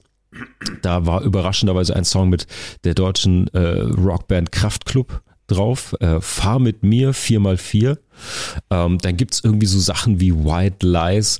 Was, das muss man einfach sagen, das ist nicht meine Art von Musik, aber das ist ein unfassbar solider, irgendwie ultra radiotauglicher Popsong. Ähm, das ist mir sowieso aufgefallen. Ich hatte irgendwie diese Band abgespeichert als vier Leute Rockband oder zumindest sozusagen echte Musiker. Band. Davon ist nichts zu hören. Ich habe mitbekommen in der Recherche, dass sie auch gerade auf Tour sind und auch live spielen. Es eine wahnsinnig glatte Pop-Produktion. Ich weiß nicht, ob da der US-amerikanische Einfluss, weil sie jetzt in LA leben, mit drin ist oder so.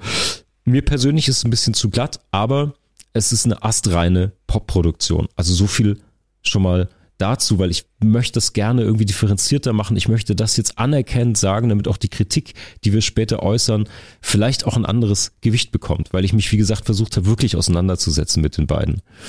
Lass uns mal versuchen, die jetzt eine halbe Stunde ernst zu nehmen und herauszufinden, wofür die beiden stehen.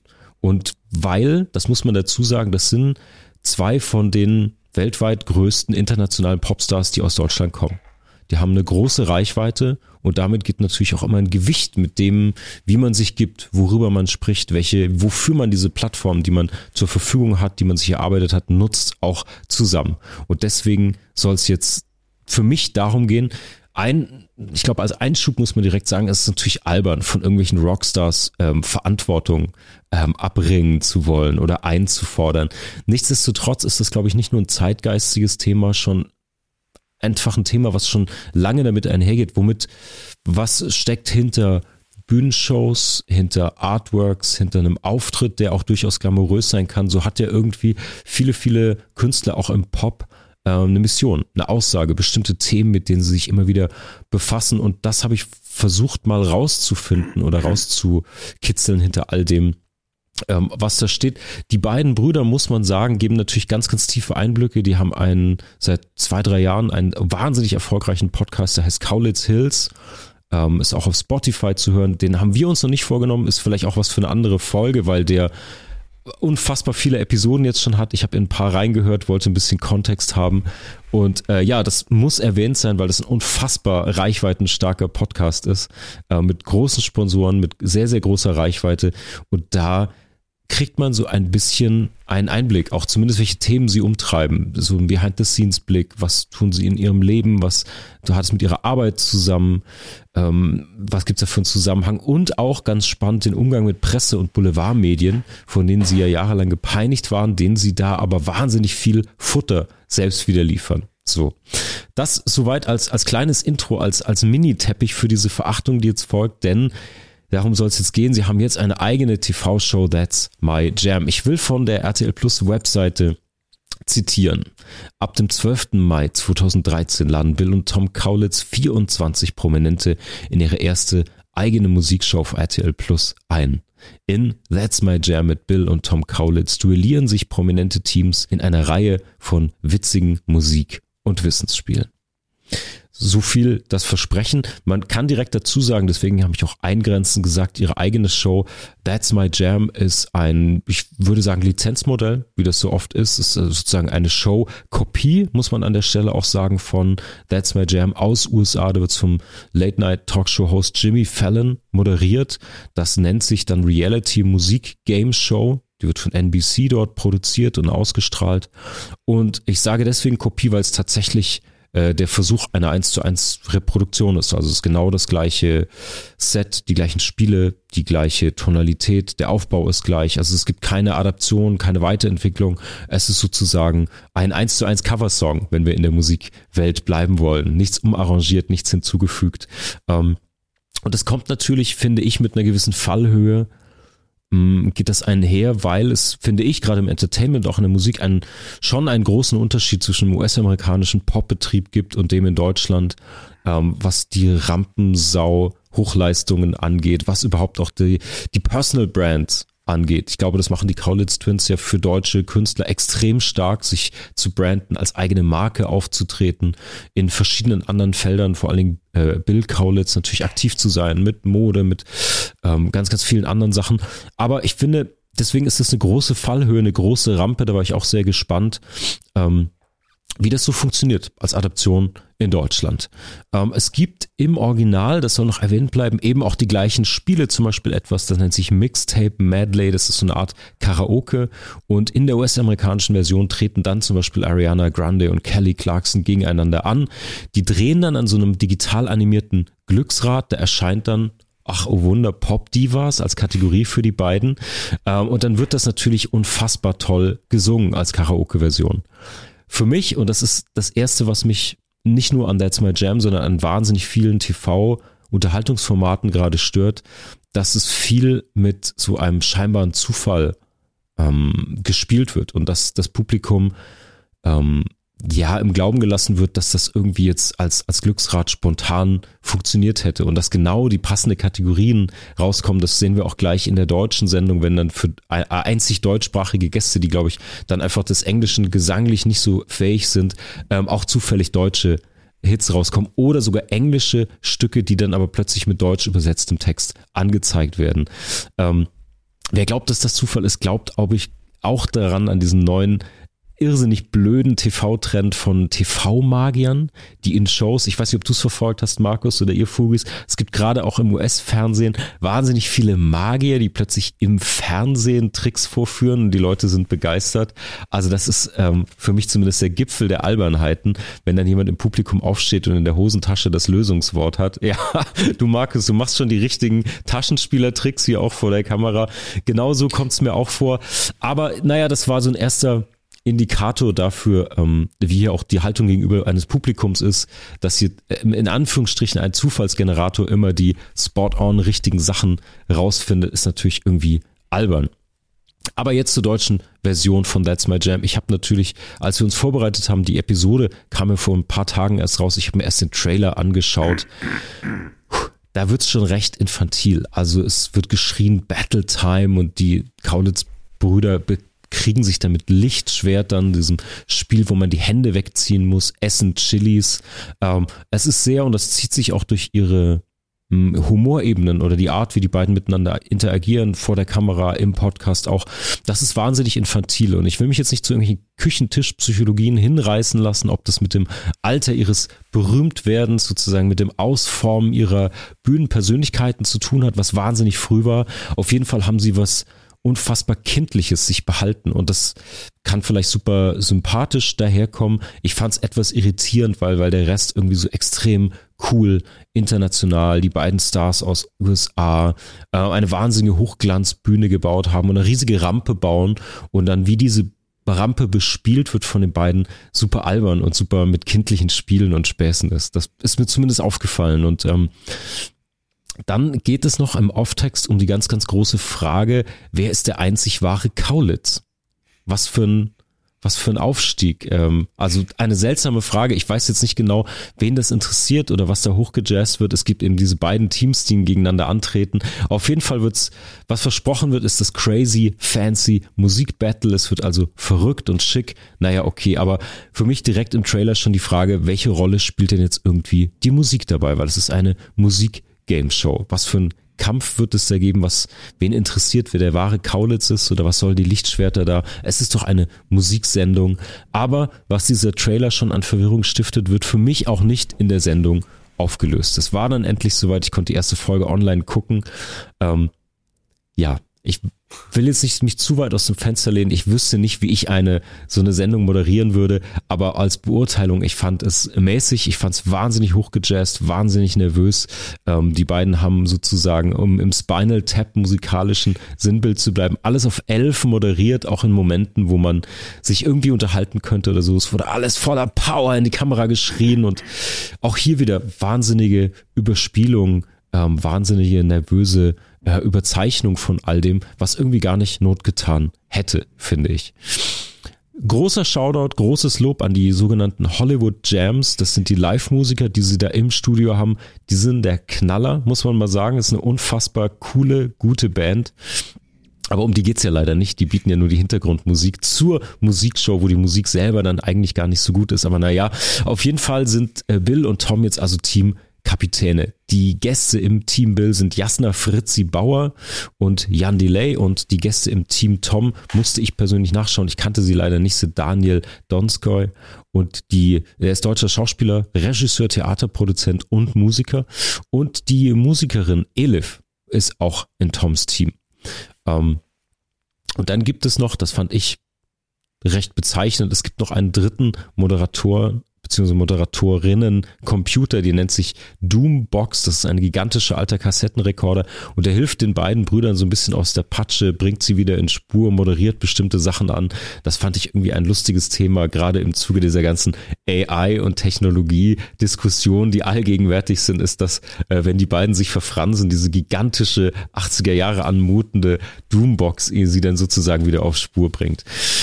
Naja, ich will gar nicht so sehr ins Detail gehen, aber spannend waren dann irgendwie dann doch die, die Spiele. Das erste hieß Fangen oder Bangen. Ähm, ich hatte es erst im Kopf Englisch ausgesprochen, weil sonst auch alles Englisch war, aber das möchte ich jetzt nicht wiederholen. Ähm, da muss man irgendwie ganz schnell Songs erkennen und dann irgendwie noch körperlich so ein Mikrofon fangen, das durch die Luft fliegt. Ähm, dann in dem nächsten Spiel wurden so im Laientheater-Stil irgendwelche Texte vorgetragen, die vom Englischen ins Deutsche übersetzt wurden. Hier ging es auch schon wieder los. Also im ersten Spiel wurden die Songs ganz kurz angespielt, im zweiten ziemlich albern aufgesagt. Ähm, da ging es auch schon für mich ganz störend um so eine Entzauberung von diesen Poptexten, die ja alle in sich, egal ob ich die Musik mir in dem Fall gefällt oder nicht, aber jede Pop Poesie hat ja irgendeine gewisse Magic in sich und irgend, jeder noch so poppige Text kann ja, wenn man sich auf einer Textebene drauf einlässt, diese Aussage ähm, verstärken. Und das hätte ich, ich finde es total interessant, mich mit Texten auseinanderzusetzen.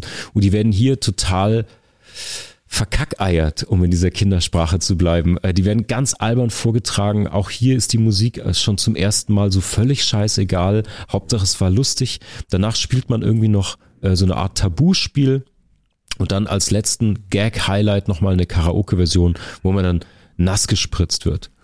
Ähm, bevor ich weiter in meine Meinung gehe, möchte ich ein ganz kurzes Shoutout geben, weil ich war gezwungen, diese Sendung auf dem ähm, RTL Plus ähm, Online-Angebot zu schauen. Und das ist die mit Abstand schlechteste Mediathek von den Funktionen, die ich bis jetzt erleben musste. Also Anti-Shoutout an das RTL Plus UX-Design-Team. Leute, da müsst ihr mal ran. Es war schon so nicht einfach, die Sendung zu gucken. Mit euren Interfacen war es schier unmöglich mit äh, falschen Buffern, falschen Streams, nicht der Möglichkeit vorzuspulen. Naja, kleiner Shoutout an die Unterdesign-Kollegen. Nochmal gucken. Ja. Naja, was ist jetzt meine, meine Meinung, die natürlich keinen interessiert, aber ich natürlich trotzdem mitgeben muss? Meine erste Meinung war für mich ganz klar. Ich fand die Sendung im Original, ich habe mir auch eine Jimmy Fallon Show angeschaut, fand ich die auch nicht gut.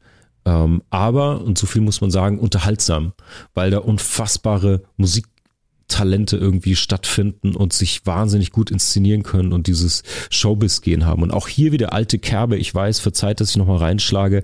Ähm, ich habe totale Hochachtung vor den Künstlern, die da jetzt irgendwie auch zu Gast waren. Tolle Schauspielerin, äh, richtig cooler Sänger Jan Delay, schätze ich auch super. Aber USA ist einfach nicht Deutschland und ich fände gut, wenn man das Format wirklich adaptiert hätte und nicht nur kopiert. Es gibt hier eine ganz andere Energie, sowohl von den Gästen, vom Publikum, das irgendwie wie so Aufzieh-Duracell-Häschen immer eingeblendet wurde. Die mussten schreien, haben aber das Gesicht vergessen mitzunehmen im Jubel, auch ganz oft. Ähm, die beiden Moderatoren, die richtig angespitzt waren und auch die Gäste, die so ein bisschen ich fand es teilweise etwas eine Blamage, einfach sich dem auszusetzen, wenn man es selber nicht spürt. Wenn du irgendwie so im Showbiz-Modus bist und es gerne machst und rumtänzelst und auch mit Wasserspielereien und so kein Problem hast, alles cool. Aber jetzt irgendwie, ich habe es nicht gefühlt. Zumindest ich persönlich nicht in dieser deutschen Version. Ich will, bevor wir zu den Mottos der Verachtung kommen, noch eine Beobachtung mit dir teilen, die ich sehr interessant fand, denn ähm, Tokyo Hotel gibt's ja schon sehr, sehr lange und die waren in Deutschland von sehr, sehr vielen Akteuren aus dem Pop- und Fernsehbereich immer belächelt und teilweise sogar verspottet, auch von Musikerkollegen, was natürlich nicht okay war. Aber ich finde diesen Bruch sehr, sehr augenfällig, weil sie heute komplett umgarnt werden und auch verehrt werden und auch von Leuten, die sonst wahnsinnig kritisch sind und wahnsinnig ähm, kulturelitär oder zumindest kulturell interessiert sind. Ähm, es, das wird von Leuten mit ganz großer Bühne, sei es jetzt Olli Schulz, Jan Böhmermann oder eben fucking Jan Delay, der geniale Musik macht, äh, total hofiert. Klar, äh, der Teufel und so. Äh, es gibt eben viel, viel Aufmerksamkeit, es gibt viel Fame zu holen, äh, wenn man jetzt mit diesen äh, beiden Kaulitz-Brüdern eine Show macht. Das fiel mir zumindest auf, dass da ein ziemlich ähm, entweder vergeben und vergessen wurde, aber gar nicht thematisiert wurde, ähm, was mit den, mit den beiden in den letzten Jahren so los war und jetzt völlig unverhohlen von allen nur noch abgefeiert wird. Nun gut, nun gut. Man muss ja auch dazu sagen, dass vielleicht noch anschließend, äh, Bill und Tom stehen hier überhaupt nicht für ihre Band, sondern sind losgelöst als zwei Personenmarken natürlich, stehen nur noch für die Kaulitz Twins, wie auch in vielen Talkshows und so. Ähm, der Umgang ist, ich habe mich jetzt mal mit Interviews und so auseinandergesetzt. Ich finde den Umgang frappierend, wie sie mit den anderen Bandkollegen umgehen. Die wird ständig über die gelästert, in Interviews irgendwie denen übers Maul gefahren, die verarscht und so. Also Georg, Gustav, Shoutout. Ich finde es recht mitleidenswert, wie mit den beiden äh, umgegangen wird. Aber egal, es geht ja jetzt um Bill und Tom und diesen internationale Stars, die ihren Lifestyle feiern und äh, damit will ich auch zu meinen beiden Motti kommen. Und zwar das Motto 1 lautet das selbstperpetuierende akustische Veranlassungsprinzip. Die Musikkarriere als strapazierfähiger roter Teppich. Wie komme ich dazu? Was, was meine ich damit? Wenn ich mir anschaue, was die beiden so machen, worüber sie in Podcasts und Interviews sprechen und was sie jetzt auch mit einer Musikshow irgendwie abliefern, ich sehe nicht, dass es den beiden schon gar nicht um Kunst, aber auch überhaupt nicht um Musik geht, auch nicht um Popkultur. Es geht um leichteste Unterhaltung, um eine immer wieder wiederholte Selbstversicherung des eigenen Ruhms. Und das wird in ganz, ganz viel, was sie machen, deutlich. Aber ich finde am deutlichsten wirklich in dieser neuen Show, That's My Jam. Hier wird mit Musik gespielt und das ist irgendwie symptomatisch für den, für den Zugang oder den Umgang, den ich zumindest auch bei Bill und Tom Kaulitz mit ihrer eigenen Kunst, der eigenen Musik sehe. Das ist einfach nur Anlass, um wieder auf die Bühne zu gehen, um berühmt zu sein. Und ich sehe zu keinem Zeitpunkt, dass es den beiden irgendwie wirklich um die Musik selbst geht. Musik ist also degradiert zu so einer Art Game Show Kulisse. Das ist auch in ihrem persönlichen Leben, über dem sie erzählen, äh, über das sie erzählen, immer ein Anlass zu reisen, um im Fernsehen zu sein, um sich auf Social Media Fame zu holen, sich zu inszenieren. Es wird irgendwie zu so einem selbsterfüllenden Lifestyle Abziehbild. Und wahrscheinlich bin ich zu alt und auch zu alt für Popmusik und dieses ganze Game. Aber mir bedeutet Musik noch total viel, vor allen Dingen, wenn es irgendwie auch um Pop geht und auch um Rock. Für mich ist das echt Kunst noch, sowohl musikalisch als auch von den Texten und so. Und das ist mit dieser Show, man kann es nicht anders sagen, mit Füßen getreten. Es ist super albern, es ist infantil. Musik wird zum Anlass für Sendezeit degradiert, zur Selbstdarstellung. Und es läuft irgendwie für mich immer auf diesen Satz raus, Musik war nie egaler als in dieser Musikshow. Ja. Ja, ja. Ähm, und das ist, das hat mich irgendwie so ein bisschen entmutigt, was diese, was diesen Pop-Zirkus angeht. Ähm, das sieht man ehrlicherweise auch. Ich habe dann auch auf Instagram geschaut, wie das da rezipiert und kommentiert wird. Das sieht man da zum Beispiel auch auf der aktuellen Live-Tour von Tokyo Hotel. Ich kenne keine Band und keinen Sänger, der sich ernst nimmt und der so tut, als ob er Gitarre spielt.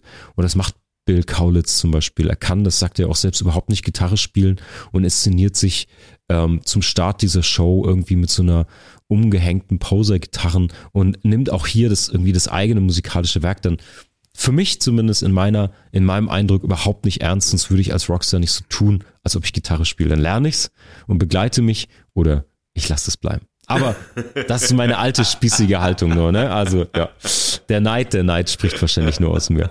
Kommen wir direkt, äh, wenn es darum geht, zu meinem Motto 2. Und das ist ganz kurz und bündig. Fame essen Seele auf. Die jetsettende Vermarktungsmaschine im Dauerlandeanflug auf die Konsumhölle. Er ist jetzt groß aufgezogen, meine ich aber echt ernst. Ähm, ich habe das Gefühl, den, diesen, diesen Brüdern ist ziemlich viel egal, solange es irgendwie auf ihren Fame einzahlt. Und ähm, auch in dem Podcast, auch bei den Interviews, die Themen sind immer wieder Luxus, Partys, Hedonismus, Mode. Es gibt ganz, ganz viele Celebrity-Lästereien. Das hat mich total überrascht, weil sie selbst von der deutschen Boulevardpresse so gejagt wurden, so traumatisiert sind davon nach eigenen Aussagen.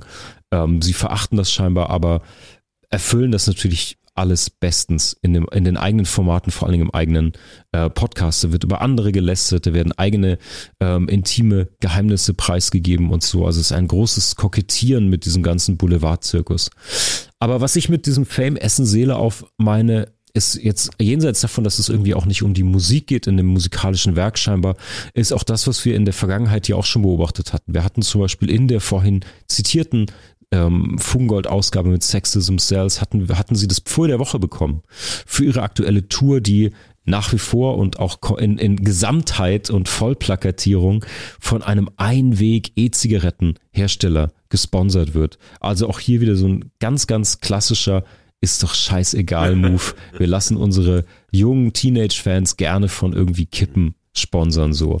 Das geht dann damit, dass sie auch kokettieren mit ihrer Herkunft aus Magdeburg. Sie reproduzieren wahnsinnig viele Dorf- und Ostdeutschland-Klischees in allem, was sie tun.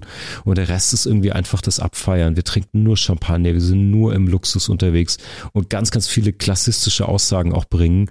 Ähm, immer mit der mit der Dauer-Entschuldigungskarte gezückt, ja, ja, wir haben es ja aber auch geschafft, wir kommen ja eigentlich aus Magdeburg, wir sind ja die, zu formulieren siehst, wir sind ja sozusagen die Quoten-Ossis, die es geschafft haben, ähm, so würden sie das, glaube ich, sagen, ähm, und sich damit ja einfach diese Freiheit nehmen, wahnsinnig klassistische Aussagen auch, auch rauszuhauen. Und deswegen komme ich zu dem Punkt, was ich eingangs erwähnt hatte. Ich will das ernst nehmen und habe mich jetzt gefragt, Sie haben jetzt über Jahre, Jahrzehnte irgendwie eine Karriere, eine wahnsinnig große Karriere aufgebaut, eine unfassbare Reichweite und sie haben viel geschafft, von irgendwie Kinderstars aus Magdeburg zu Weltstars, die irgendwie in den LA Hollywood Hills wohnen und jetzt weiß ich nicht, was sie damit machen. Und ich habe gesucht und ich finde es nicht. Und ich finde, Reichweite ist nicht die Verantwortung, in die ich irgendwelche Rockmusiker ziehen will. Rockmusiker brauchen keine Verantwortung zu haben, außer dafür zu rocken und den Leuten irgendwie Eskalation zu ermöglichen. Aber trotzdem ist die Reichweite, die man neben dieser Musik hat und die sie auch massiv einfordern und ausschlachten, eine Chance für Haltung, eine Chance, Aussagen zu tätigen, eine Chance, irgendwie Impact zu haben. Und die lassen sie leider vollumfänglich verstreichen. Sie winken dieser Chance, glaube ich, im Vorbeifliegen im Privatjet aus zu oder winken ihr aus dem Champagner-Jacuzzi aus den Hollywood Hills zu. Ähm, und dafür vor allen Dingen gibt es Verachtung, weil sie Musik zur Kulisse degradieren und weil sie die Reichweite, die sie haben, für wirklich gar nichts nutzen, außer dem eigenen Spiegelbild zuzuzwinkern im neuen Gucci-Outfit. Deswegen keine Missgunst, sondern verschwendete Chance, die eigene mächtige Stimme zu nutzen. Halleluja und Amen, liebe Gemeinde. Der äh, Pfarrer Mark Thaddeus Süß hat gesprochen.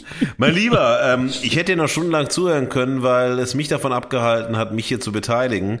Ähm, es ist mir diesmal wirklich, das muss ich euch sagen, Fugi ist wahnsinnig schwer gefallen, mich ähm, auf dieses Format einzulassen, also wirklich ja. einzulassen, nicht sofort wegzuschalten, nicht zu sagen, Marc, wir brauchen ein neues Thema.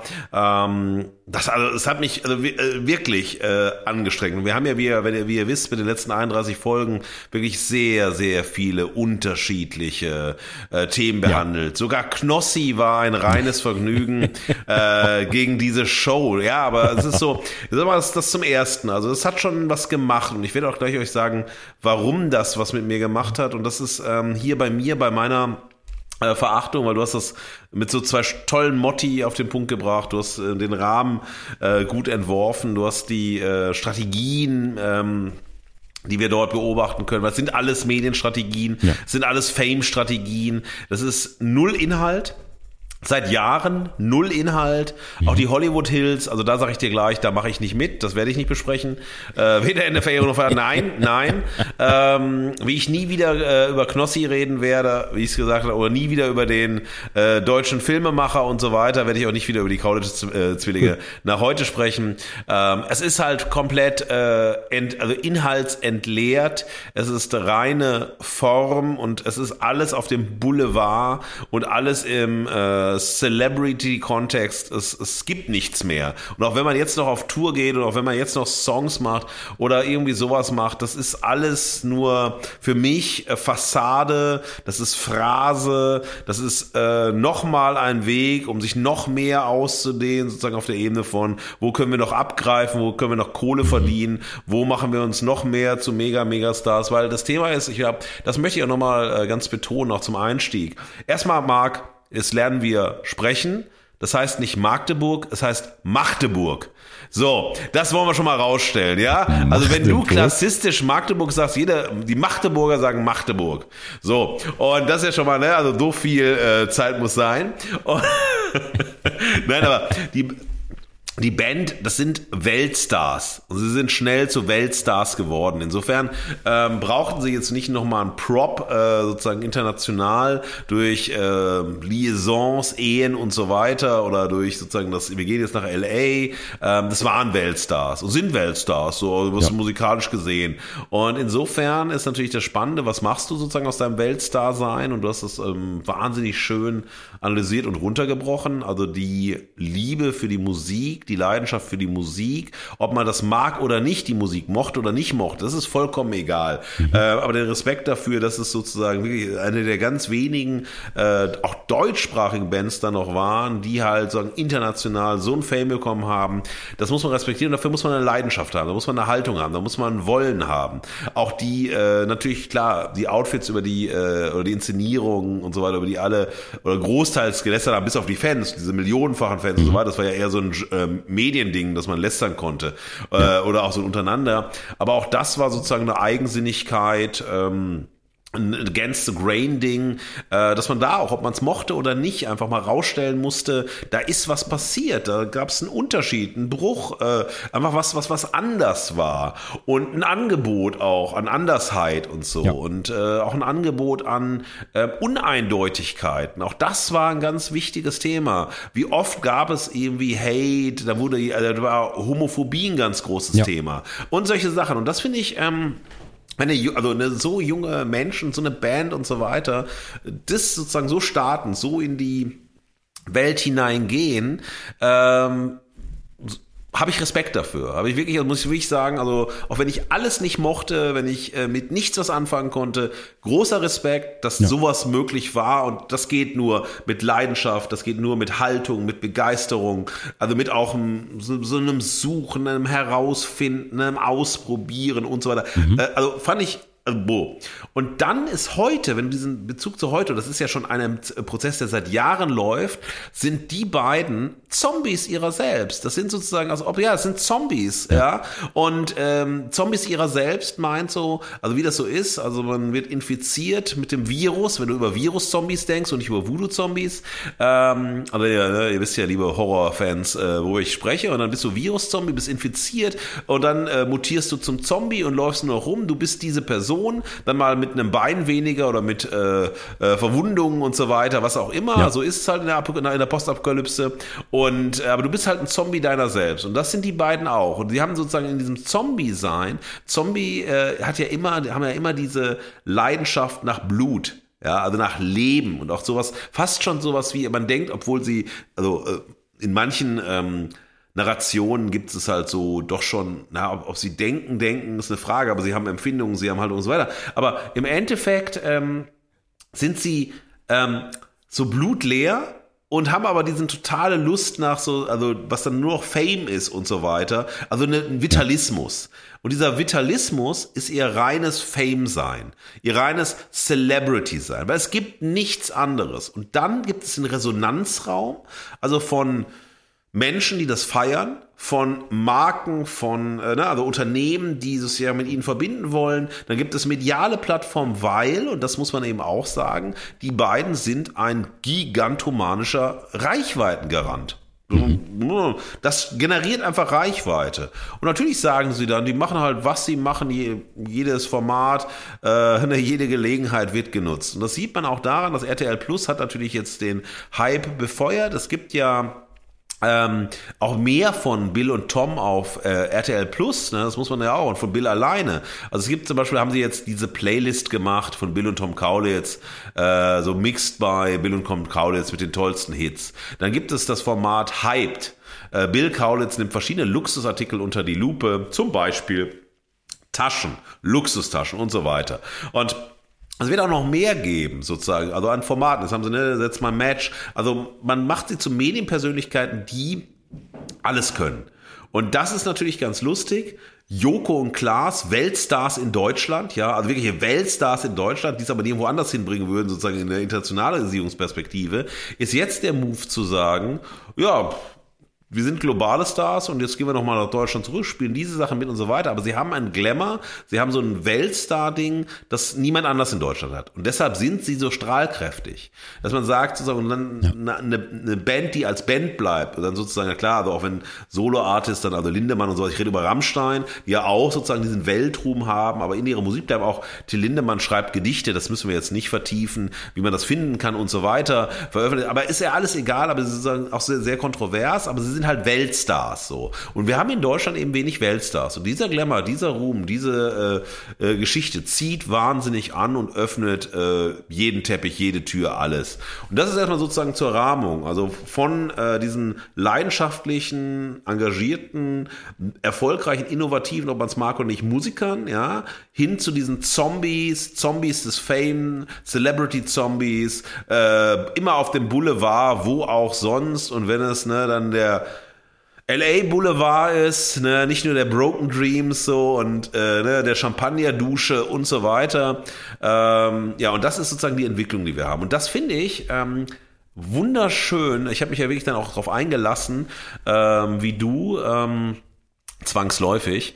Und dann habe ich mir den Trailer nochmal genau angeschaut. Und ich finde, alles, was ich jetzt so erzählt habe, ähm, spiegelt sich im Trailer zur Sendung äh, Setz mal Jam wieder. Und es geht darum, ähm, fantastische Stars, es geht um Musik, verrückte Spiele, es wird feuchtfröhlich und Performances gibt es natürlich auch.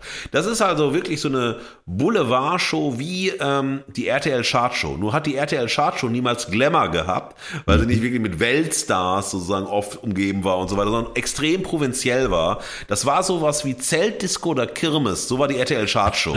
und jetzt verspricht man sich aber ein ähnliches Setting und so weiter. Ja. Holt Stars, das garantiert Reichweite. Man macht dann irgendwas mit Musik. Die Leute mögen Musik, aber die wollen nicht nur Musik, die wollen auch spielen, spielen, spielen. Wir haben ja schon über die Infantilisierung der Gesellschaft bei Fugengold gesprochen. Ey, feucht fröhlich, jeder denkt sofort hier, ne? Ähm, Kopf in den Nacken, ne? Und so mhm. weiter. Und Performance, ja, natürlich, Medien performen. Also, und das siehst du an denen auch. Sie erfüllen alles, sie stehen für alles, das ist total der Show, das connectet sofort und ist dann sozusagen die Glamour-Variante zur RTL-Chartshow. So, hm. Obwohl es dann, ne, also nicht so die Musik als Musik im Vordergrund steht wie bei der Chartshow, aber steht sie eigentlich auch nicht im Vordergrund. Dann Gänsehaut muss natürlich dabei sein. Gute Laune, klar. Und die beste Band der Welt. Natürlich ist es die beste Band der Welt. Und Gänsehaut, ich ähm, wäre froh, wenn ich auch nur einen Anflug von Gänsehaut in, mit irgendwas bekommen hätte und so weiter. Ich frage mich auch, woher man Gänsehaut bekommen soll, was geleistet wird, was gemacht wird und ja. so weiter. Weil es einfach... Äh, ein Trash-Slalom ist. Es ist ein kompletter Trash-Slalom, den wir hier durchlaufen und so weiter. Ähm, das ist sozusagen die Bierdusche der Banalität ähm, und also es ist diesseits von Gänsehaut, echter Emotion, Erlebnis, Erfahrung, Leidenschaft, Liebe. Also es ist einfach nur zynischer, zynisches Ballerballer. Ähm, und dann die beiden schönsten Hollywood-Exporte Deutschlands, Bill und Tom Kaulitz. Super ironisch, super ironisch, super burschi. Wer das getextet hat, Respekt geht raus zum AutorInnen-Team. Also so ein Bullshit-Bingo in den Text gefasst und so weiter. Dann, die sind natürlich wunderschön, das möchte niemand bestreiten. Aber schon hier die beste Band natürlich, die schönsten, natürlich superlative, aber immer ironisch gemeint. Natürlich Augenzwinkern und so weiter. Die Spiele, wie du gesagt hast, fangen oder bangen, wie geil, wer hat sich das ausgedacht? Fangen oder bangen? Naja, mhm. wer bangt, sind die, die halt ihr Mikro nicht schnappen. Das ist so lustig. Ach Gott, hab ich gelacht, ja. Und dann werden so Witze gemacht. Die Regeln des Spiels sind so einfach, die versteht sogar mein Bruder, sagt Tom zu Bill mein Gott, geskriptete Gags, steif erst hell performt. Ja. Ey, Leute, Leute, Leute, ich habe gedacht so, mein Gott, warum gibt's nicht mal einen Coach, der einmal eine Lockerheit bringt? Und wenn ich mir denke, du hast äh, Tom und Bill, die ihr Leben lang seit der Jugend auf Bühnen verbracht haben, die doch eigentlich wissen müssen, was Performance ist und so weiter und dem man doch auch ein Mindestmaß an ähm, Spontanität und so weiter zutrauen könnte. Also das, äh, es war so steif, es war so langweilig, es war so gewollt, also um Himmels Willen. Und dann sind wir schon beim Stichwort, diese Brüder sind so wie Moderationspraktikanten. Ja, dann gibt's so Sätze, die sie raushauen wie Let's Fats. So Phrasen, Phrasen. Ich glaube auch noch nicht mal, dass sie sich das selbst auch gedacht Auch einer der großartigen äh, Drehbuchautorinnen hat gesagt, ey, Let's Fats, ey, voll, voll sympathisch, voll lustig, ja. so super. Also Phrase an Phrase, ja. Und dann gucke ich mir Jan Delay an ein Musiker, den ich äh, Teilzeit schätze. Äh, man darf ihn auch nicht überbewerten. Äh, deshalb möchte ich auch diese Hypostasierung von Jan Delay, kann man auch alles anders äh, sehen. Ähm, aber der steht zum Beispiel beim ersten Spiel, also dieses Fangen oder Bangen, äh, habe ich gedacht, der ist äh, ein Aufsteller, ein Jan Delay Aufsteller. Der ist gar nicht echt. Das ist nur so ein Pappmaschine, das er, weil er so steif, so regungslos, so sonst was da steht und so weiter. Also auch so durch die, also unter seiner Sonnenbrille irgendwie anscheinend durch die Gegend und gar nicht weiß, wo bin ich denn hier gerade? Wo hat mich mein Manager denn reingeschoben? Und ich sag mir auch so, Leute, Leute, Leute, warum macht das Jan Delay? Honorar ist auch nicht immer alles, aber ich glaube, dass das Catering total top war und er durfte ein Foto mit Bill und Tom machen. Das hat ihn Instagram-mäßig ganz weit nach vorne gebracht. Also für mich wirken ähm, die beiden äh, Moderatoren äh, wie äh, ganz, ganz, ganz schlimme Club-Animateurinnen aus wirklich schlimmen Urlaubsclubs. Die schreien auch immer so, weißt du, vor so echter Begeisterung, echter Ekstase. Man ist immer so verdammt geil drauf und motiviert die Leute am Pool bei 42 Grad, wo morgens um halb stehen, schon der erste Long Island Ice. Nein, ich sag nicht der erste, ich sag nicht der zweite, ich sag nicht der dritte, ich sag der fünfte. Ja! So, ja, Mensch, du, ist der Tom in mir, der so schreit, ja. Wahnsinn, so, ja, Ekstase, Begeisterung. Mensch, ja. Marc, komm, du, auf vom Sofa da, mach doch mal mit, sei doch mal dabei, so, Mando, ey. Naja, und das sind so Spiele, das ist so, ähm, dann sind so geile Spiele aus der Delikatessenabteilung werden gespielt. Deutsch Deluxe heißt das. Dann gibt's da Vinyl Countdown, Karaoke-Spiele, ja. Ähm, es ist alles so, ich mir denke so, boah, ich meine, auch wenn es übernommen worden ist und so weiter. Ey, Adaption ist ein gutes Thema. Ich finde ja nach wie vor, und ich finde niemanden, der äh, mich da unterstützt, außer den Die Hard Fans, ich finde ja, dass Stromberg eine Milliarde mal besser ist als The Office, die Adaption besser als das Original und man hätte zumindest einen Stromberg aus der Show machen können. Also ne, dieses Original mhm. drin spielen und so weiter. Das wäre mal spannend gewesen, in der Adaption dann nochmal was auch für den deutschen Markt zu machen, aber es ist wirklich äh, wahnsinnig äh, langweilig. Und dann haben wir in der Rollenverteilung haben wir Elif und Donskoy, die sind so im permanenten Overacting, die wollen auch Bill und Tom sein und auf der anderen Seite hast du Standbilder, äh, Jasna Fritzi Bauer und Jan wirklich Standbilder, bewegungsresistent und so weiter. Also das ist alles wahnsinnig ähm, unlocker, ungeil, äh, nicht unterhaltsam, no ja. fun.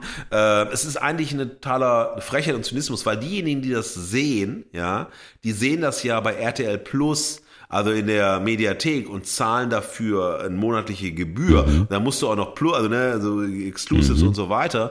Und das ist schon eine harte Nummer. Ich bin sehr gespannt auf die Quoten, äh, was dabei rauskommt, wie erfolgreich das ist, nicht erfolgreich das ist und so weiter, wie lange sich das hält, weil die erste Staffel ist abgedreht, ne? also alles ist durch, aber man ruft jetzt schon auf, kommt für die zweite Staffel, bewerbt euch da als Publikum, also äh, nicht bewerbt euch, also meldet euch als Publikum dazu zu kommen. Ja. Und insofern nach diesem schon ja, Bemerkungen, Anmerkungen, Nachträgen, Positionierungen. In dem Kontext kann ich Geschmack und Gründe einfach nicht trennen. Ich kann so, das muss ich einfach sagen, ich kann das nicht so analytisch trennen. Ich kann bei Knossi konnte ich viel, viel besser Geschmack und Grund voneinander trennen. Hier kann okay. ich es nicht. Ähm, und wir haben so, ähm, ich finde persönlich Musik, Spaßshows einfach furchtbar. Genauso wie ich Musik Castingshows furchtbar finde, äh, genauso wie ich RTL Chartshow furchtbar finde. Und ich finde, das ist total aus der Zeit gefallen. Das ist so total 1990er, aber damit auch wiederum total zeitgemäß, weil eben gerade alles musikalisch und modisch in diesen 90er Revival zu Tode getragen wird. Also Revival sich 90s zu Tode.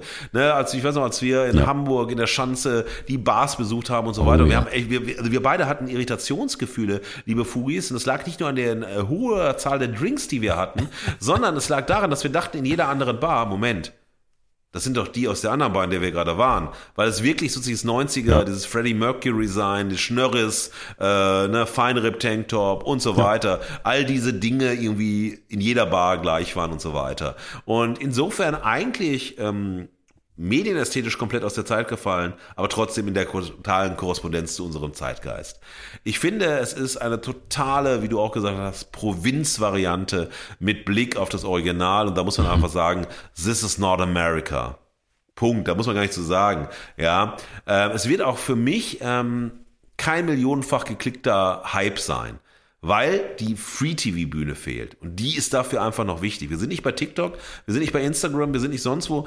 Dieses Millionen-Klicken äh, und so weiter wird da nicht passieren, weil es nicht free ist, weil es Geld äh, ist. Mhm. Ich fand die erste Folge, die habe ich gesehen oder die haben wir gesehen, die erste Folge, wahnsinnig nervtötend, vor allem auch wahnsinnig anstrengend. Alle schreien, häufig gemeinsam. Das ist einfach nur anstrengend. Ja, du hast diese Gags aus der Hölle, der Wasserstrahl aus dem Mikrofon direkt ins Gesicht. Ich habe gedacht, das ist das schlimmste Verstehen Sie Spaßniveau. Also schlimmer kann Verstehen Sie Spaß ja. wirklich nicht sein. Das ist diese Niveau, also Gag-Liga, ja. Aber die größte Ekstase immer, der größte Fun. Das ist so schön, Marc. Das ist so schön, Marc. Das möchte ich mit dir auch machen. Ich möchte ein Fugengold, setz mal Fugengold, äh, Jemmy Bemmy sein, wird Mörder, ja. Ähm, dann dieser, ja, dieser, ja. dieser total lustige Dauerbruderstreit, ja. Und man muss einfach sagen, Skripten und Performen, das sind einfach zwei völlig unterschiedliche Sachen. Genauso wie Spontanität und Schlagfertigkeit nicht vorhanden sind. Also, das ist, man, das ist, oh, ich kann gar nicht sagen, wie sehr mich das genervt hat, wo die sich permanent necken und also vor allem der Tom den Bill, aber dann haut der Bill auch mal einen raus und das ist so, und ich so, boah, boah, Leute, Leute, Leute, nicht das auch noch. Also sehr, sehr anstrengend. Ähm, bei der Show ist auch beim Gelingen Prominenz keine Lösung. Keiner der prominenten GästInnen wird yes. irgendwas bewirken, wird irgendwas reißen, wird irgendwas nach vorne bringen, weil die auch. Ich meine, ja. ähm, Jan Delay ist ja zumindest ein äh, durchaus dynamischer Tänzer. Aber das, was der da mhm. abgeliefert hat, dieses äh, Standbingo, äh, ne, so gar nichts. Und dann hast du natürlich, ja, lieber Herrn Donskoy, der dann ganz wild und so. Und, aber das ist alles so Prominenz, die Prominenten selber bringen keine Aufwertung dieser äh, langweiligen Show. Und es ist einfach ja. völlig belanglos. Und das ist genau der Punkt, den du auch genannt hast. Ähm, es gibt keine Liebe zur Musik. Keine Leidenschaft für die Musik. Musik man, also das ist so austauschbar, so egal, so also aus der Show raus. Äh, und insofern ist das ein zynisches Format, das äh, Musik als Musik eigentlich lächerlich macht oder Lächerlichkeit preisgibt. Preis nichts gibt. Ungewohntes, ja. nichts äh, Aufregendes und so weiter. Und das ist für mich letztlich dieses ganze Format RTL exklusiv als Spielshow. Die komplette Boulevardisierung von Musik, ja. Äh, dieses Schreien als Bekundung von Begeisterung für die Sache in einer Show, die Begeisterung für Musik, alles nur inszeniert. Alle sind so gut drauf, haben so viel Spaß. Ich habe laufend darauf gewartet, ganz ehrlich, dass unser großes Idol mag. Und du siehst ihm optisch immer ähnlicher, nämlich Jeremy Fragrance herauskommt und dann sozusagen Power! Power schreit, ja, weil das hätte auch noch super gepasst, wenn der so wie, weißt du, so bei äh, Stefan Raab auf dem, ähm, ne, auf dem Pult, wenn er so Knöpfe gedrückt hat, ja. dann hätte man ihn einfach vorfahren können und das wäre noch lustig gewesen. Das wäre noch. Das, ich ja. wollte gerade sagen, er hätte das aus Entertainment-Perspektive aber nach ja, oben gerissen. Und ja. er hätte Power sagen können und nein, ähm, vielleicht hätte er schreien können, vielleicht hätte er auch singen können, vielleicht hätte er Fragrance Karaoke durch Jeremy Fragrance machen können. Was für Sensationen wären noch möglich gewesen. Aber daran habe ich immer gedacht, an dieses, diese Überbegeisterung. Ja. Ähm, dann ist es super hektisch. Es ist super überzogen. Immer diese Späße auf Knopfdrucks, Gags aus Konserven. Und es hat mich sehr gestresst. Es ist sehr schlecht gefilmt. Es ist wahnsinnig schlecht geschnitten. Ähm, das ist, ja. also überhaupt, Synchronizität spielt dabei keine Rolle. Das ist ganz ähnlich, äh, was du dann gesagt hast an redaktionellen Bemerkungen zu Untergang Punk. Aber da habe ich noch ein Verständnis für, wenn man sagt, okay, das ist unsere Entscheidung, so wollen wir das und das soll einfach so sein. Ob einem das gefällt, ist eine andere Frage. Ja. Also ich kann deine, äh, deine Haltung ja. total verstehen. Aber da, das ist ein hochgejazzte Profis, die da sind, für richtig Asche in einem Spatenformat. Und da möchte ich, also medienästhetisch nicht das Gefühl haben, der Preis ist heiß, so auf dem RTL-Niveau der 90er Jahre irgendwie so zu produzieren. Das ist so trashig, das ist so dann ja auch, auch nicht auf eine gute Art trashig. Also es ist einfach auch produktionsästhetisch komplett für den Arsch. Das ist drehbuchmäßig komplett daneben. Also kommt hin und her. Deshalb mein Motto, und ich halte ich in den Mund, weil ich möchte nicht mehr darüber reden, lautet zusammenfassend für das, was ich gesagt habe, Non-Stop Nonsens mit prätentiösen Paaren. Punkt. Ich schalte nie wieder ein. Fantastisch. Ja, ich glaube, Markus, äh, der raucht nicht nur die Fernbedienung, ich bin gespannt, was die Fugis dazu sagen. Ich weiß nicht, ob sich irgendwelche, wie übrigens die äh, Kaulitz äh, Hills Podcast-Fans genannt werden, die Kaulquappen, ob, wir, ob wir eine Schnittmenge haben, ob wir entzürnte Mails dazu bekommen. Ich würde sagen, äh, wir verabschieden uns aus LA, aus Hollywood. Auf, wir gehen runter vom Boulevard auf Broken Streams, wenn ich Punk dazu reinbringen sollte mit einem Green Day-Zitat. Und wir gehen in die Haltung, das haben wir uns verdient. Die Stimme der Verehrung und der Verachtung ist die Gegenwart. Und ohne Haltung fallen wir aus der Gegenwart. Liebe Fugis, und wie wir das jetzt seit einigen Folgen machen, auf euren Wunsch hinaus, ähm, nehmen wir unsere ähm, Gegensatzpaare, mit denen wir äh, den Folgentext äh, geschrieben haben, greifen die auf, um unsere Haltung zu präsentieren, eine kleine Zusammenfassung zu geben. Äh, ich durfte mit der Verehrung beginnen, immer die, die mit der Verehrung beginnen, beginnen auch bei der Haltung. Das erste Gegensatzpaar war Punk und Pop. Ich glaube, das ist relativ äh, offensichtlich. Wir haben äh, einen Punk-Podcast, der auch wirklich Punk-Attitude hat. Auch dieses sozusagen rotziger hat, dieses Against the Grain hat, dieses nicht didaktisierende ist, äh, das nicht moderierende, in reinziehende ist und es ist, was es ist. Punkt. Ähm, und das finde ich jetzt persönlich, deshalb habe ich es äh, verehrt und Marc hat ein bisschen Saltiness da reingesetzt, finde ich absolut gelungen. Ich lerne was, ich höre es gerne. Ich finde das ein total wichtiges Format. Deshalb hier ähm, nicht nur Punk erfüllt, sondern äh, ein großartiges Ding. Ähm, natürlich spielt so eine Show wie äh, Setz mal Jam, muss äh, in einem Mainstream-Pop-Kontext spielen, weil es für die große Bühne ist, weil die Leute es dann kennen, weil die die Songs kennen und so weiter. Also irgendwelche B-Seiten von irgendwelchen Songs, das würde noch weniger funktionieren, obwohl, und das ist nämlich der Punkt dabei, ähm, weil die Musik komplett scheißegal ist, hätten die auch ähm, Kehlkopfgesang ja. nehmen können oder äh, Grindcore oder was auch immer, es wäre vollkommen scheißegal gewesen, weil es geht nicht um die Musik, ja. Also es geht auch nicht, auch wenn da nachgesungen wird, wenn Karaoke gemacht wird, sonst was gemacht wird, das hat doch mit Musik überhaupt nichts zu tun. Insofern ist hier Pop einfach eine Tanzfläche, auf der das Format ausrutscht. Und im Ausrutschen ganz klebrig kleben bleibt, an der Stelle, wo man hingefallen ist und sich kein Stück bewegt. So wie Gästin, so wie das Format selbst.